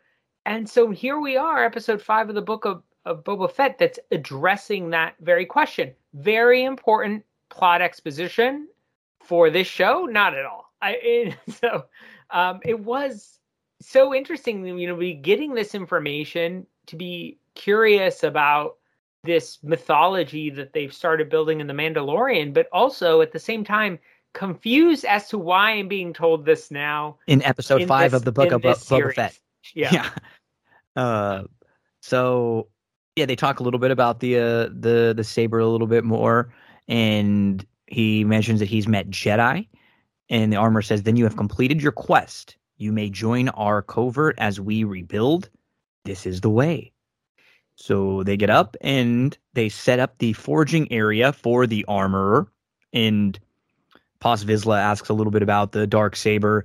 Mandalorian mentions that he got it off of Moff Gideon. He didn't kill him, but he did send. Uh, he was sent to the New Republic for interrogation, which bothers both Paz Vizsla and the Armorer. They seem me- kind of bothered that Mando didn't kill Moff Gideon uh, right away because lots of their their people have been killed because of Moff. So Mando just says that he'll be executed for his crimes by the New Republic Tribunal, and uh, then oh, then we we he he pulls out the Beskar spear. She uh, the armor asks, "Where did you get that?" He mentions that it was a gift from a Jedi, and that he uses it to defeat Moff Gideon because it can block a lightsaber. Now, I was reading into this a little bit. I think the armor he got the the the saber from Soka, who got it in turn from someone who got it from uh, Grand Admiral the uh, Thrawn, right? So Right. this might have been something that was a a, a a weapon that really killed a lot of Mandalor like like a very anti weapon for the Mandalorians. Thus, the armorer really wants to get this thing forged down. Right. No, I, I, you're right. It, it belonged to the the leader of the, uh, shoot, I forget the name. Right, the leader of that that planet where Ahsoka was hidden out, who was hunting Ahsoka, and then Ahsoka duels her. That's how how she gets the Mhm. uh, Beskar spear. Yeah, that's right. Um, yeah, no, I I think part of you- again, it, it's a very kind of intricate. It's very intricate into the dealings of the Mandalorian, right? It's it's explicitly linking back to things that happened in season two that even I, who watched season two multiple times, am like trying to remember back exactly what happened. It, no, it is a while ago. This is something that does feel a little out of place because, like you said, there should have been maybe a a previously on where you gave us some clips of Mandalorian episodes, you, you know, just to get us ready or remind us a little bit for this. As um, we then get the Bo Katan discussion, as he asks the armor if she's ever heard of Bo Katan. And she does not like Bo. She's a cautionary tale. She once laid claim to the Mandalore rule based on blood and the sword you now possess, but it was gifted to her and not won by creed. She was born of a mighty house, but they lost sight of the way. Her rule ended in tragedy. They lost their way, and we lost our world. Had our sect not been cloistered on the moon of Concordia, we would not have survived the Great Purge. So we actually get some flashbacks of the war and explosions, fire, destruction. As the armorer says, those born of Mandalore strayed away from the path. Eventually, the Imperial interlopers destroyed all that we knew and loved in the night of a thousand tears. This is crucial. I mean, this is so central to the Mandalorian. They've referred to this um, multiple times, I think, in both seasons of the Mandalorian. I mean, it's pretty central to the architecture of, of kind of Mandalorian you know, genocide and revival that they're building in that that show. And I I was both I mean I thought it was kind of a visually stunning flashback, but also and this is a I'm going to keep harping on this. I I was just com- again confused why? like why here now? Really important. Like, this is this is very important to the Mandalorian and so it it's you know everything that's happening in this sequence from the time he meets up with the armor to the the time he departs and is exiled again feels so specific to the events that took place in another show that have little to do with the character focus or themes of Book of Boba Fett that it then gets me wondering what's their game like why did they give this to us now? What what do they want to do in season 3 where they felt we need to address all these. We need to tie together these loose ends because in season three, we want to what? Right? Like, why isn't this, you know, why isn't this season three's first episode? Mm-hmm. This feels and, like it would be a perfect kickoff episode for season three. It, what has Mando been doing? Here's what he's up to.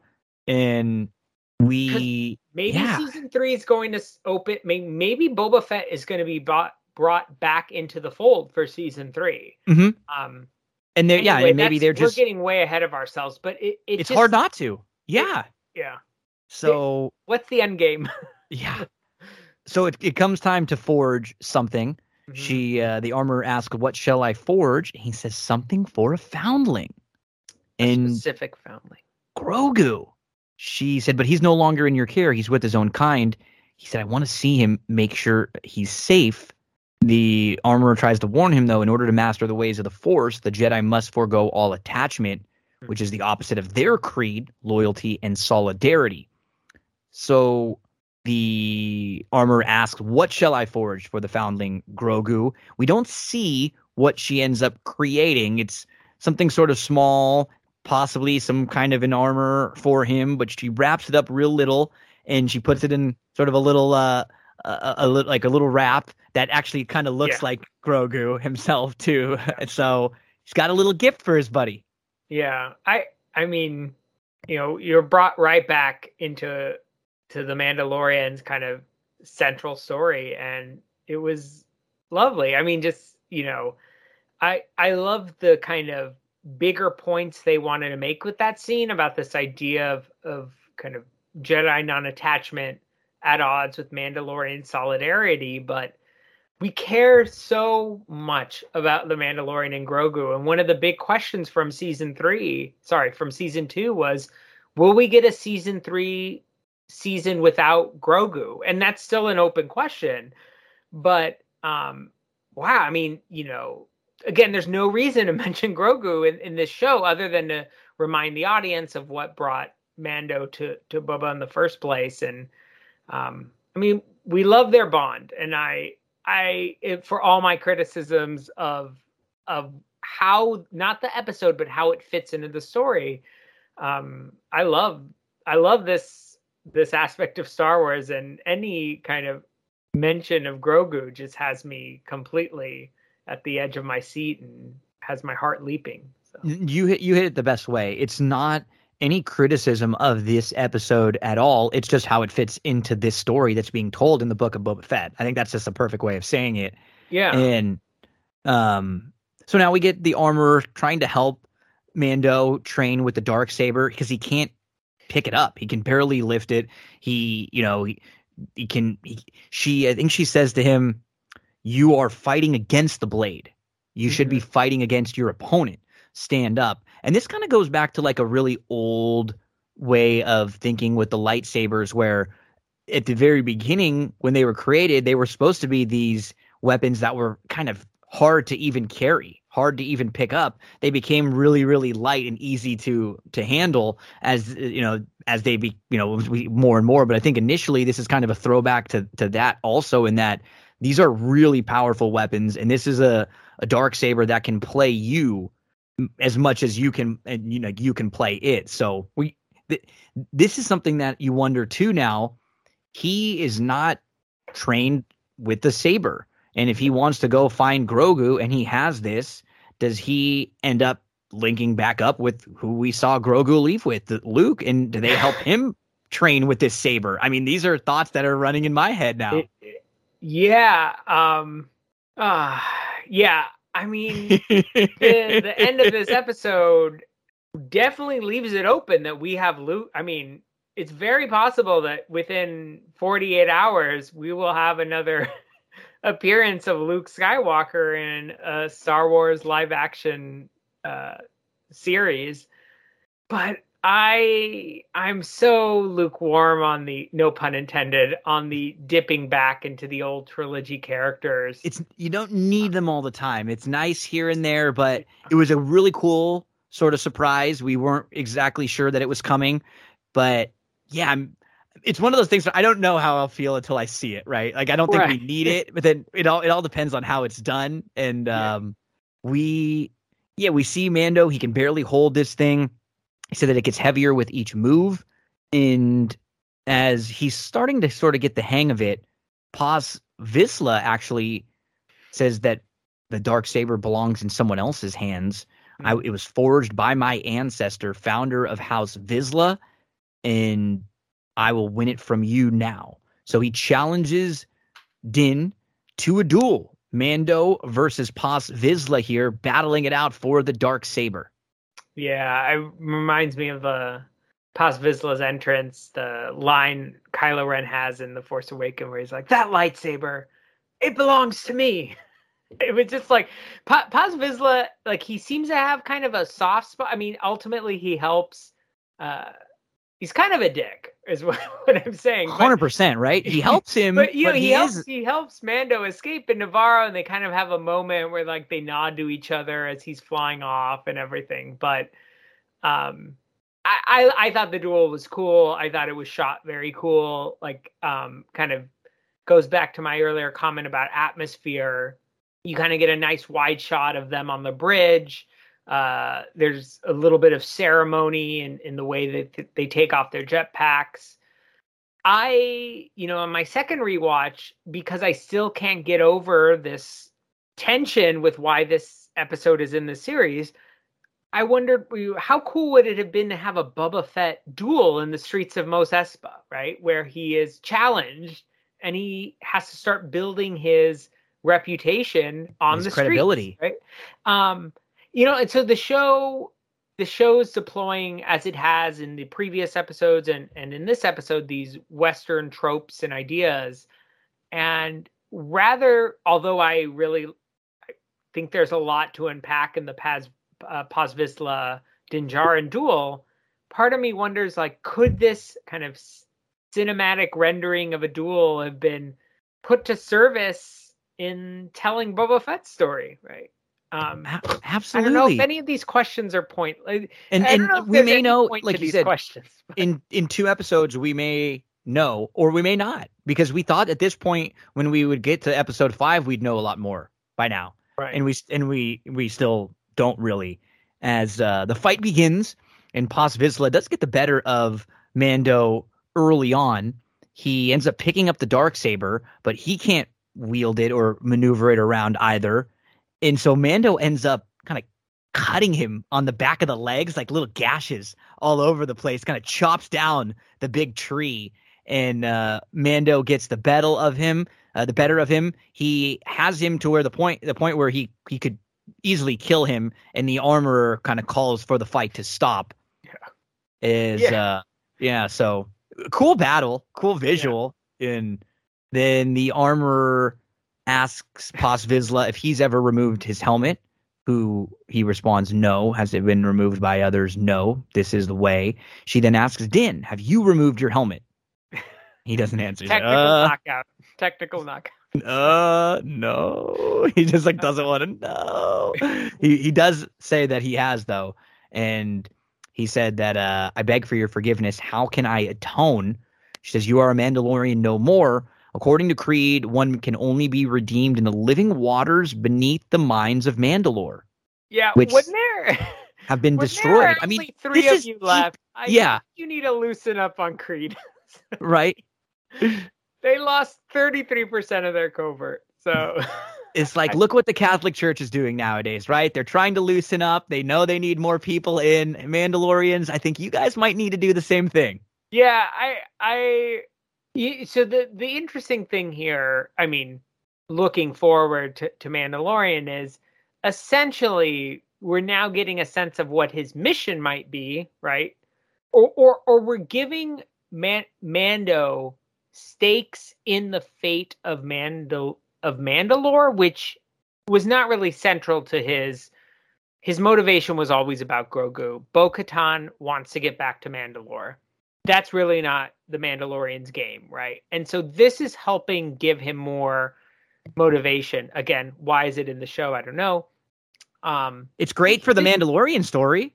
right? it's a, no, it's a totally interesting. necessary episode of uh, like of the of season three of the Mandalorian or season two of the Mandalorian or any like you know any story you're telling there. It just we're we're harping on it because honestly, I did like folks. If you're listening, I'm sure you've watched and stuff, and you may have felt the same way because I was like. Did they make a mistake? They didn't even have any references or mention anything about Boba Yeah.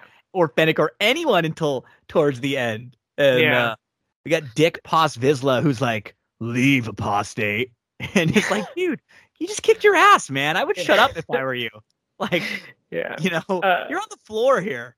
Uh, you know? yeah i i mean so they they they lay out a path for redemption uh, there was an earlier line by the armorer i don't know if you you noted this and i'll i'll quote it here. This is in her kind of dark saber lore data dump where she says the songs of eons past foretold of the mythosaur rising up to herald a new age of mandalore. Sadly it only exists in legends.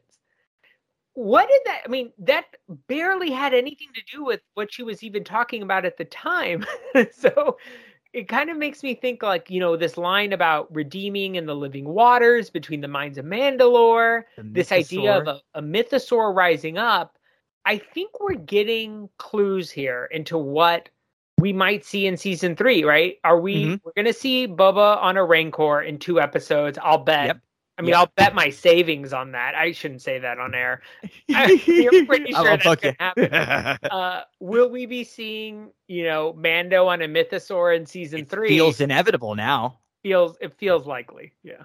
yeah, that's. I'm glad you you brought that one up. And uh, yeah, it wasn't there even the Boba rode the mythosaur in the holiday special too. I think with I I, think think, with- some other di- I mean, maybe it's the mythosaur, but yeah, Boba rode rode this this, this large huge beast. beast. So yeah, there was a lot of rich dialogue, just right deep into Star Wars text, getting deep into the uh, the the Mandalorian history, and we talked about world building. They continue to really shape this this world and this uh yeah and this this history and their backstory as we What we then would be to- great, right? You know, now that we've gotten all this backstory on on Mandalorian uh, mytho history, you know, it'd be great to learn more about public transportation in in the galaxy. So right? I was gonna say we get on the commercial flight here. Yes. we, get, we get on the commercial freaking flight, which is this is like I was like, am I on Star Tours here? It- Like it felt. wasn't it- it, the droid from Star Tours? yeah, it felt Yeah. exactly like when you're when you're on Star Tours too. Like when you you're standing in line and Mando um, has to empty all of his weapons, and so there's Yeah. this funny scene of him like taking out every one of his like weapons all the way down, and he has to leave the dark saber in like baggage check there I- on commercial flight. I was so ner I you know, my mind was was was running like it is this the rest of the episode going to be about him losing the dark saber? yeah, I couldn't believe he checked in the dark saber. I could mean, not it's either. funny now in retrospect as a joke, but at the time I thought, "Oh my god, he's going to lose the fucking dark saber." and we're gonna be following. I guess like there's no way he did this. Yeah. There's no way he's doing this. Yeah. And sure enough, he he was it, it worked out. It worked out okay. But while he's on the flight, he sees right in front of him this green little Rodian, Mm. little bit like child who's kind of making faces at him and stuff and it just obviously reminds Mando of Grogu. So he pulls out the the, the little um arm what what had been shield yeah the little bundle and and he's kind of staring at it and and and at that moment you actually hear the Grogu little Mm. kind of flute theme that they played for Grogu when when he actually had been when we first heard Grogu's name being name mentioned and they played it I think when uh, when Ahsoka Tano was out there by the uh by the fire so yeah they just they do a lot of really cool stuff and you could see he is totally missing his buddy man Yeah. No, I and I love like I didn't notice it wasn't until this shot of the bundle where I was like, "Oh my god, that's shaped as Grogu." Though rewatching the episode, you clearly get a good shot of the you know, the way it's tied together to have these these long ears and everything. Um yeah, I mean, you know, it was uh it's it's interesting because he's on public transportation. And again this is still you know we we've just been had 25 minutes tying up loose ends from Mando season 2 very interesting stuff. And now we're going to tie up another loose end right? It's why is he on public transportation? Because his ship was blown up in episode 7 8 I don't know remember of uh of season 2 so um we get a, He- a, a nod to, to Grogu. We get that kind of emotional beat, uh, but then we are on to a pretty um, kind of a work-related task. Yeah, getting a yeah. vehicle. Yeah, more of this whole like uh Lucas working on you know in the garage working on the car Yeah. stuff that he always loves throwing in. So we actually see Mando going to meet with Peli Motto and as he shows up Peli Motto and the droids are like trying to get this womp rat out. It's like chasing them all around and the droids uh, just kind of this funny comic scene where Mando has to come in and and he helps Peli kind of saves uh saves the day by uh by shooting the womp rat. And I mean she is so funny over the next few minutes. She just does not stop talking the entire time they're putting stuff together they're building she just won't shut up she's like running down the droid she just is over like talking talking talking talking just nonstop uh, she she's got a new ship for the mando it's not the razor crest though this is it's better A- than the Razor Crest. You know, the N1 N1. Starfighter. And this was the one handmade for the Royal Guard, commissioned personally by the Queen of Naboo. In Mando's like, where's the Razor Crest? She's like, no, this this is what you want. And he's not really interested, but she's giving him the hard sell. She's like, hey, look, if you don't want it, that's fine. We'll go give you your money back. But can I just tell you a little something? She says, I know it doesn't look like much, but um, I haven't had the chance to fix it yet. You can see that I got all the parts, and then she just starts going through what this thing can do. Said, uh, I found all the parts way from way back in the Galactic Republic. These are all handmade, no droids, and I'm going to do custom modifications that are going to make her faster than a Fathier. And uh, did I mention she could jump into hyperspace with no docking ring? And man, I'm telling you, you got to. I mean, she's just giving him the hard sell here on this thing. And she says, "Look, if you help me, we can put it together quick. At least let's put it together and then decide if you want it or not." Yeah, And he agrees. Says, "Okay, this wasn't what I was expecting or wanting, but let's let's put it together. Let's see." And so the next little bit, we get we just get the two of them and all the droids really kind of putting this thing together. Yeah, I you know, when we talked about chapter 3, I was critical with this whole let's play with our toys approach and you know, one friend brings over his Rancor toy and other has some Hutt models and blah blah blah. And my hypocrisy, my like kind of the hypocrite in me is that I don't like the let's play with our toys approach until it's my toys. And now there's an N1 starfighter and I'm like, wow, what it you know, um I mean it's it's an awesome design. I, I like the kind of nod to the fact he had a pre-Empire ship before. This mm-hmm. one's also pre-Empire. Uh, he's kind of solo now. Um, uh, you know, I mean, it, it is indulgent at a basic level, right? We we spend essentially 25 minutes on the story of how he gets his new ship. Like it's um, a bit indulgent, but it's it's a pretty joyful it is, and it's minutes. yeah, and that's the thing too. Like the dynamic, and it's. I don't want to be hard on on like Boba in that like the two main characters in the Bo- book of Boba Fett of Boba and Fennec, I think are both very interesting, kind of fascinating characters, but they're both the the the mm-hmm. straight drier character, right? They're, mm-hmm. they're not any. There's not a whole lot of life with with them. They're not really flashy. They're not really funny.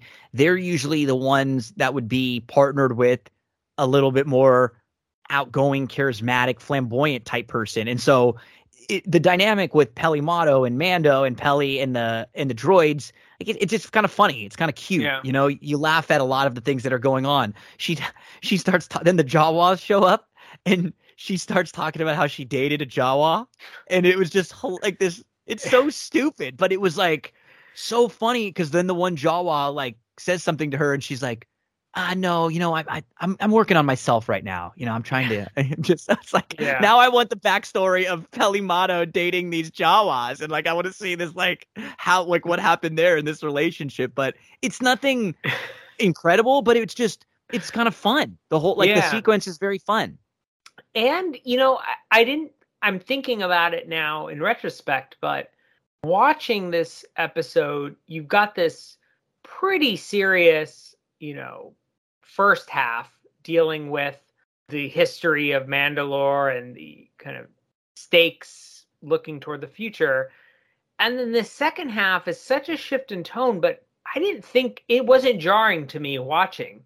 Um, maybe because we've just we've learned we've been with this character in, mm-hmm. in both kind of frivolous funny scenes and in in in deathly serious scenes before but, so but come contrast this to either the fight with the dark saber and Paz Vizsla a moment before and the armor and the whole tone of that scene is so mm-hmm. serious with yeah. the armor with like just yeah. the armorer is such a serious character and then the opening scene where he's just cutting people in half in this meat packing plant. Right. And then, yeah. and now we're just laughing at the at the droids like playing around and you know and working on the cars here. And uh he he's pretty fascinated that the Jawas can just get whatever you want. There's actually they show up with something that you may have re- we may have recognized uh, from yeah, Star yeah. Wars from the the trash compactor I think it's the same exact thing that Han Solo uses in the it, trash compactor. It's a cryogenic density uh, combustion booster. Do you know? Yep. So yep. I, I didn't know. I, I saw that mentioned online. I I wouldn't have known that. Me neither. I would definitely not have been able to pull that one out myself either. But did uh did find that and the so the Jawas get uh help Mando now. He ends up kind of making a list of some things that he wants, and they go and find him. And uh, so Mando asks for a, a, few different things, and that's when Peli kind of jokes about uh about how she used to date a Jawa, and one of them it seems like sort of asks her out on a date. And no, I'm working on me right now. Just go find the parts. As uh, she just is just talking and talking as they're working. Uh, smaller. No, the one with the hole and the curves that way. I think I saw this once before. There you go. Just talking through the whole process all the way through is, uh, you know, Mando will kind of find some issues or some things to work on here and there. But for all of her faults and for as crazy as she is, she seems to be a pretty fantastic mechanic. Yeah. And, um, yeah, it's an interesting. I did not think we were going to get more than that brief glimpse of Peli Motto that we had in chapter three. She's in the background when Boba Fett is is uh, riding into Mos Eisley on a bantha. Um, she's, I mean, for lack of a better word, pretty corny, but so consistent that it works. Like it, there's kind of something. Her sense of humor kind of feels like something that would come out of George Lucas. Like there's something It does. like Authentic. authentic and just consistent and fully realized about her character. Mhm. Where at first, I, I remember when we were introduced to her in Mandalorian, it was a bit jarring, like her accent, her shtick. Um, but but it's really fleshed out. It's wonderfully performed and written. Um, and yeah, it just it was a great great reunion. Um, I'm not okay. I can't help it. I can't help but say why is it in the show? But it was still a great. It is. reunion. No, I know. This just feels like a total episode two or episode one, and then of the Mandalorian season three. They're starting to build all the take the checklist off. Like, let's what what is his purpose going to be throughout this? Okay, he wants to, you know, um, he wants to make right for what he did wrong. He wants to visit Grogu. He needs to get a ship. Like now we know, but these things just don't have anything to do really with Boba Fett, other than that we know he needs a little bit of muscle. That like we said, we we could have seen none of this here, all of this in the Mandalorian, and maybe had a six episode Boba Fett or another episode of Boba Fett where we flesh out a little bit more of what's going on with with him. Hopefully, we'll get some just incredible episode six and seven, so where we're not Yeah. You know asking these questions why. But um, yeah, Peli is just navigating through everything, talking to the droids. Mandalorian's asking where things go, and he's now getting along pretty well with the droids himself. As uh, you know, Peli says, "You want to thank me now, or you want to thank me later?" And he says, "If you give it a Razor Crest, I'll give this right back to you." And she says, "Oh, these are way harder to to plain old Razor Crest, Razor Crest." So the Jawas come back pretty quickly with Mando's parts, and he's excited. He actually gives him a little extra tip, and she says, "Hey, don't don't make me look bad." I mean, this is all just really like low level type stuff here. You know, they we spend a ton of time Yeah. with them, like you said, just building building the ship, putting everything together here as uh, they finish up.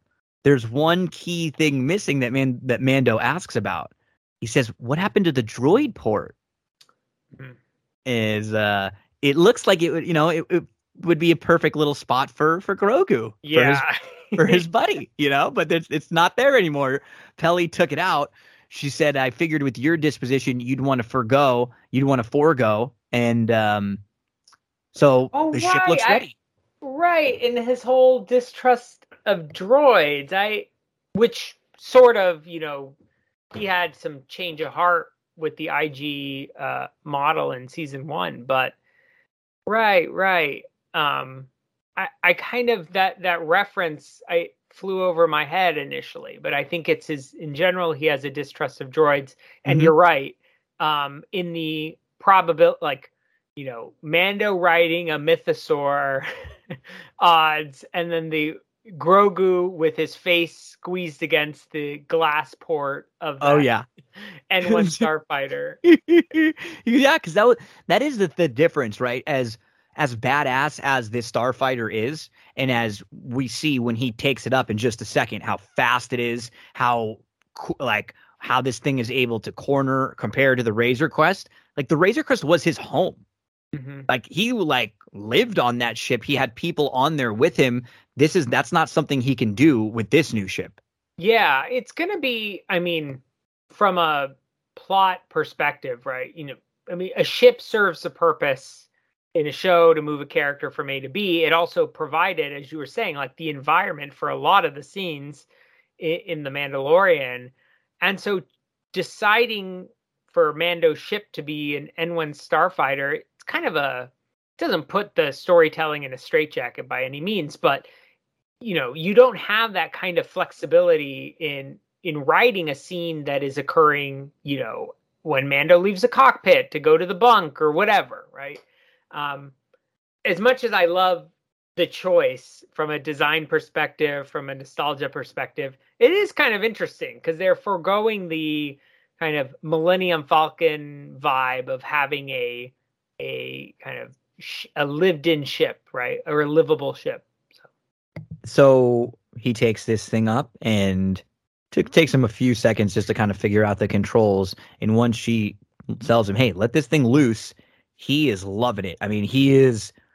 It's so cool. We get this really nostalgic feel because he's flying all over Beggar's Canyon, where we saw the pod race with Mm-hmm. Anakin, where Anakin or where Luke Skywalker talks about shooting womp rats in. Uh, so this this place that's been referenced before that we've seen before, and I'm kind of getting these like Anakin going up and over flashbacks, and Mando is like loving this thing. He even gives a little dank farrik, you know, and then he says, uh, "Smooth as a gonk scomp jack." I I haven't fully parsed that one, but Um, um, so this was it was cool. like, it was it was. I think I used this word already. It was joyous. I mean, it's sometimes a show can have a sequence that isn't about you know moving the plot from point A to point B. It's simply just to create a sense of exhilaration in the audience and in the character, right? And we are experiencing it with Din. Uh, we're also remembering kind of the the sensation. We're kind of remembering where we have seen this starfighter before. We're remembering the the people and ships that we've seen fly through this same airspace in previous Star Wars episodes. Um, just a really cool uh, sequence, and I loved it. And I mean, this is part of my, uh, you know, reptilian brain attachment to this show is that it just it takes me to these environments and uh, sensations that are tied to the prequels, um, which are really you know central to my Star Wars fandom and, and something that I Me think too, Dave yeah. Filoni and, and Jon Favreau too for sure, but Dave Filoni has always embraced the prequels in his storytelling and almost found ways to make the prequels more palatable for a broader audience. Right? It was one way to kind of uh, characterize Dave Filoni's contribution to the Star Wars mythology. So again, like it's not not really moving the plot. Um, it it's a pretty random focus for half of an episode, right? Repairing a ship and and test flying it. Uh, but it was joyous and exhilarating, and I loved it. And so he once he starts to let this thing loose, like anybody does with the with their new car, they want to see how fast this thing can go. So he's flying around all over the place, and he he actually is up, um, kind of out in the sort of the outskirts and now into into space again, and he ends up seeing that green Rodian child once Yeah. again. Uh, kind of another nod to maybe letting us know that he, he Grogu's on the way, or we're gonna end up seeing Grogu at some point, and that's what that's what uh, Mando wants to do next. But he gets pulled over for speeding, and, and um, it's the New Republic pilots here. Now, this is why I uh, you have referenced it, and I'm I never ever look into spoilers at all. Never myself. I'm just not into them. I like being surprised. I would way rather. Even if i like can sense that i'm about to read into a spoiler on something i generally just kind of stop. Like i'd, I'd much- rather be surprised. But the the guy who plays one of these new republic pilots is the guy who actually plays luke skywalker in the mandalorian mm. and not just not the cgi of the of the face of, of, you know mark hamill. So you, we'd imagine with him showing back up in here that we probably do get luke showing back up somewhere in one of the Huh. next couple episodes I knew so I knew it was the kind of stand-in well performer for for Luke or body double, however you want to characterize it. Yeah, that makes sense. Right? we, we don't know, and it could it could not. Manhattan Beach Studios, like Yeah. he's there filming other scenes. He's gonna get a cameo. Um, you're right. I mean that that's you know I, I guess I kind of took it as like, hey, here's your here's your cameo because he- Yeah. here- now the audience gets to see your face here. Mhm. Uh, you're totally right though. Um, I don't think what you're saying is a spoiler, but it is No. pretty informed speculation. yeah, so- that's all. Exactly. It's it's just it's and it's nothing that I know for sure. It's just knowing that this is the person who played it. I would I would imagine just like you said, thinking logistics in my head, kind of playing it out, mapping it out, wondering if this is a little bit of a tease for some of us who who would know that Yeah. as uh you know you know what I really liked about this, and this is again my kind of prequel allegiance coming out, is that the kind of the normcore cops pulling over, you know, the the speed racer. It's the X-wings from the old trilogy are now Yes. like the establishment. yes and, and one starfighter from this like you know royal navy essentially is the the rebellious the, team the, for the, the bad guy. a better word yeah, here. yeah. I don't know. I thought it was just an interesting visual of like the old trilogy design with the new trilogy design um, that puts you know the audience is naturally sympathetic to to Din Uh, we are obviously having a lot of fun as he's on this this uh, uh, fast and furious uh, fly through uh, Tatooine airspace, and then the people who pull him over and put an end to the fun are the uh, the uh, old trilogy stand stand-ins. Anyway, that's my psychoanalysis of that. this is great. It's, it's, it's a, the dynamic shift that we see here as uh sorry officer i got a little carried away there. Um they tell him you're also operating without a beacon which is one thing that Peli let us know about this new ship too. It's off the grid which is nice. Like you, you know you're not being tracked here so the the pilots and the officers they're like hey they're asking some questions. Hey it doesn't quite add up. Eh, you know hmm we're looking at your registration.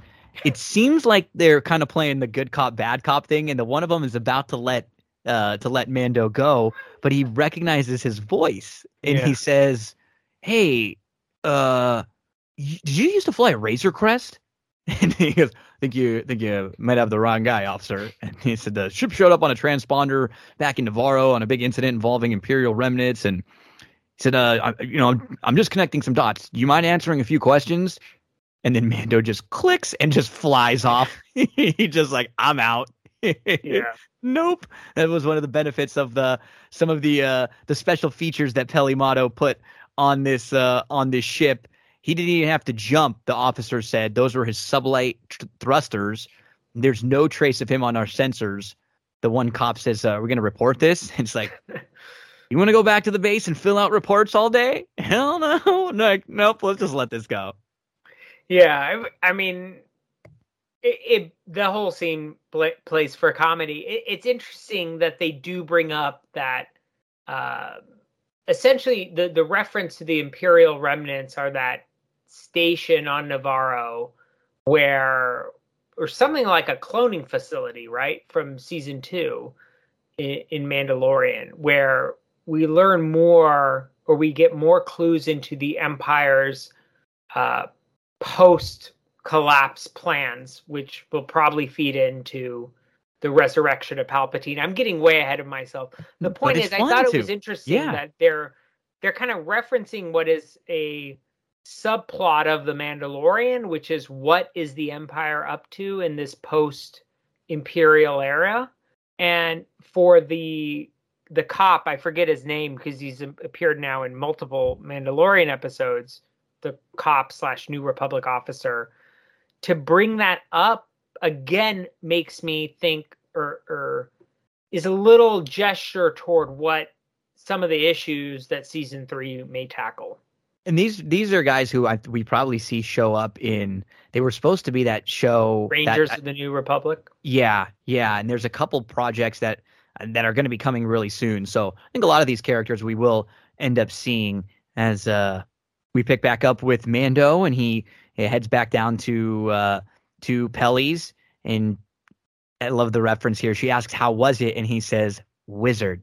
I I laugh. I mean, I can't really even recreate the The, the shiver and laughter that coursed through my body.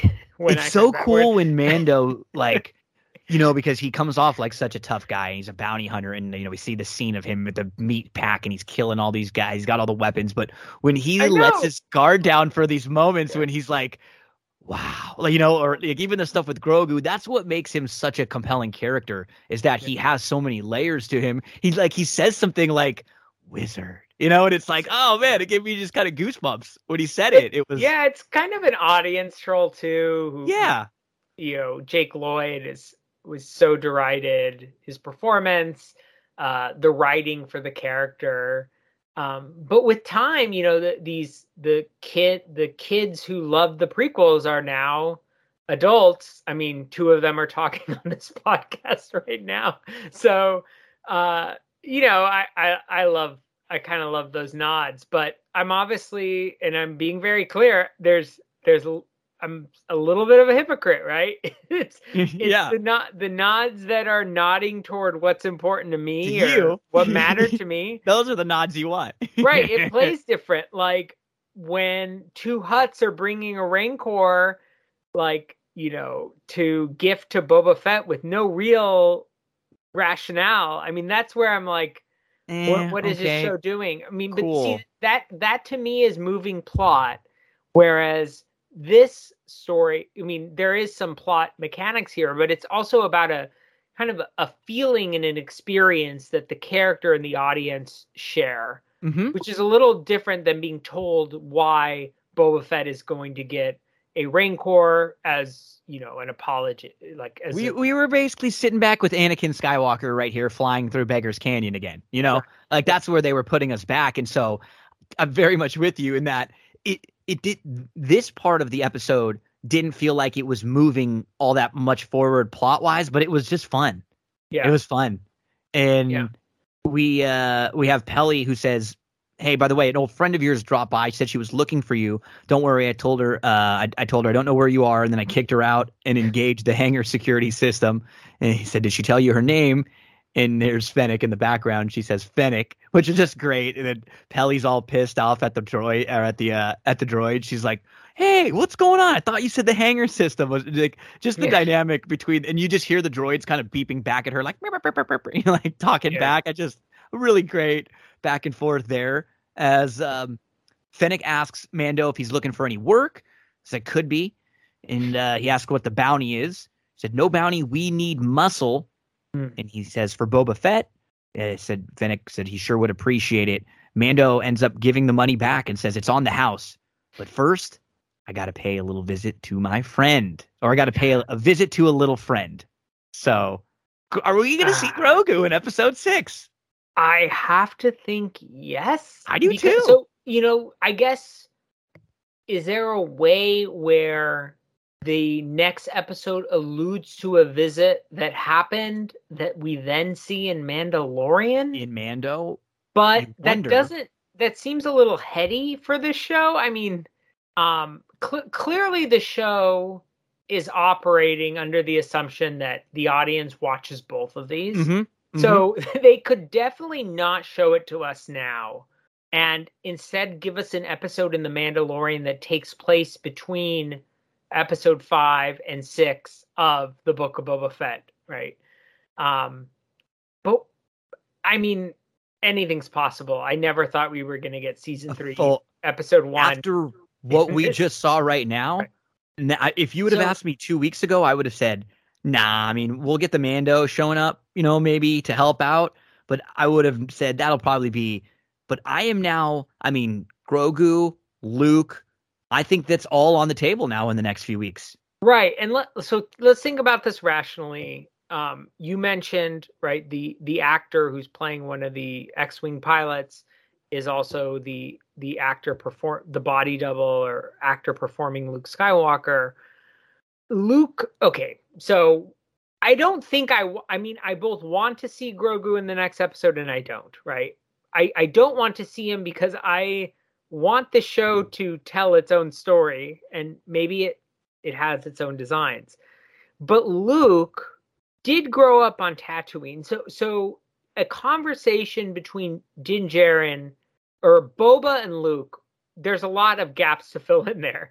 But imagine that Boba accompanies Din Djarin to go see Grogu. And so Din Djarin's having his moment with Grogu. And Boba Fett's like, What's up, Luke? Sorry about everything that went down in the barge. But Luke is also potentially knowledgeable about aspects of crime on Tatooine.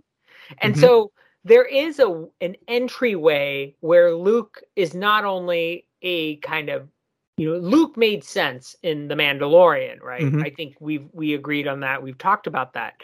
Where Luke would quote make sense here is as you know providing insight into some of the things that Boba Fett is dealing with. Yep. Again, there's so many other ways that can be told, and it's not like Luke was running around with gangs when he lived on Tatooine. So that's still even even that is a stretch that he has much to share on the kind of criminal underworld in Tatooine. But that may be the that could be the, The tie. basis for integration. Yeah. Yeah, and and then I'm wondering in my head too, you get if if there's any way where we get from Ahsoka to Luke to then it's like the whole Anakin tie-in there mm-hmm. with Ahsoka. That would You be think we could get Ahsoka in the next? I don't think we could in this in this series, but I'm Yeah. in my head I'm wondering and I'm kind of playing it out to where okay, th- that's sort of fun to think about if they cross paths. Now all these because like in like we're playing it out like I didn't think we were going to see Luke at the end of last season it made sense but and now I didn't think we were going to get an opportunity to even see him in this series but it feels like that's a high possibility. I I'm I'm doing like I'm doing I'm getting ahead of myself again, but in my head I'm playing it out like how cool that would be and what they could kind of talk about about Anakin. Yeah, Like, Ahsoka like- and Luke would be a huge payoff to years of Star Wars storytelling, right? like, um, incredible. it- and now it- it doesn't seem that far off from happening. Right. And I, I think that I, I think that will happen in I would Her show probably. in her show probably. I think it will be earned. The kind of Luke and Boba Fett reunion, they they were quite careful in the finale that Boba Fett leaves before Luke shows up, right?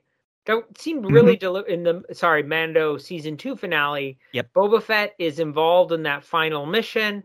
He leaves, and before Luke shows up, because you know I don't know.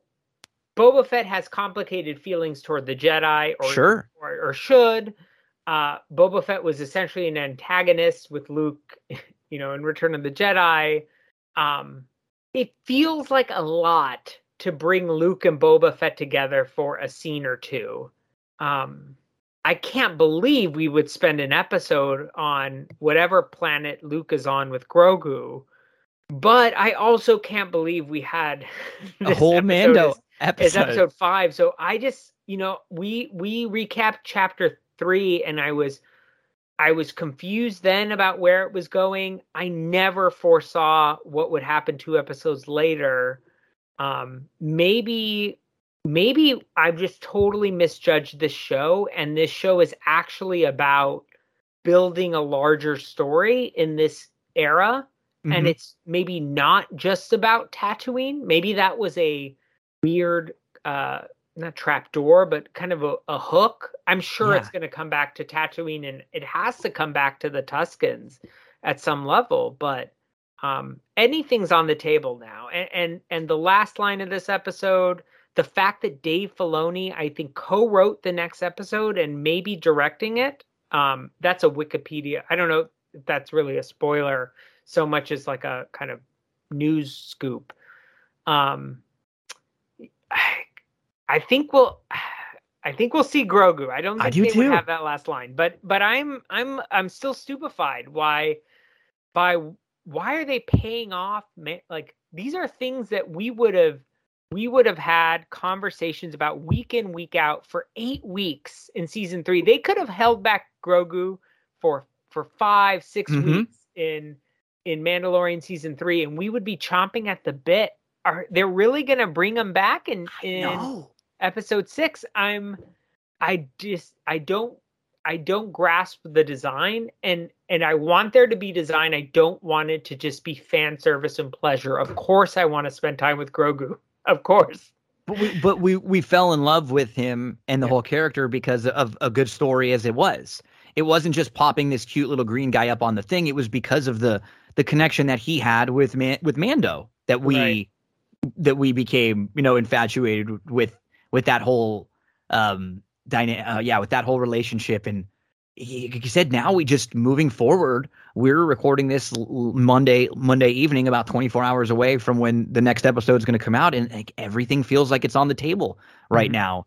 And it it does feel it is going to feel weird after this to just kind of shift right back to Tatooine if that's where we're headed, or do we pick up with the Mando going to, like you said, going to see Grogu? Does he go with Fennec? Does Fennec go with him? Did they go back and does Boba travel along with them also? Lots mm-hmm. of questions, and we will answer them all for you right here next week with Matt Velasco.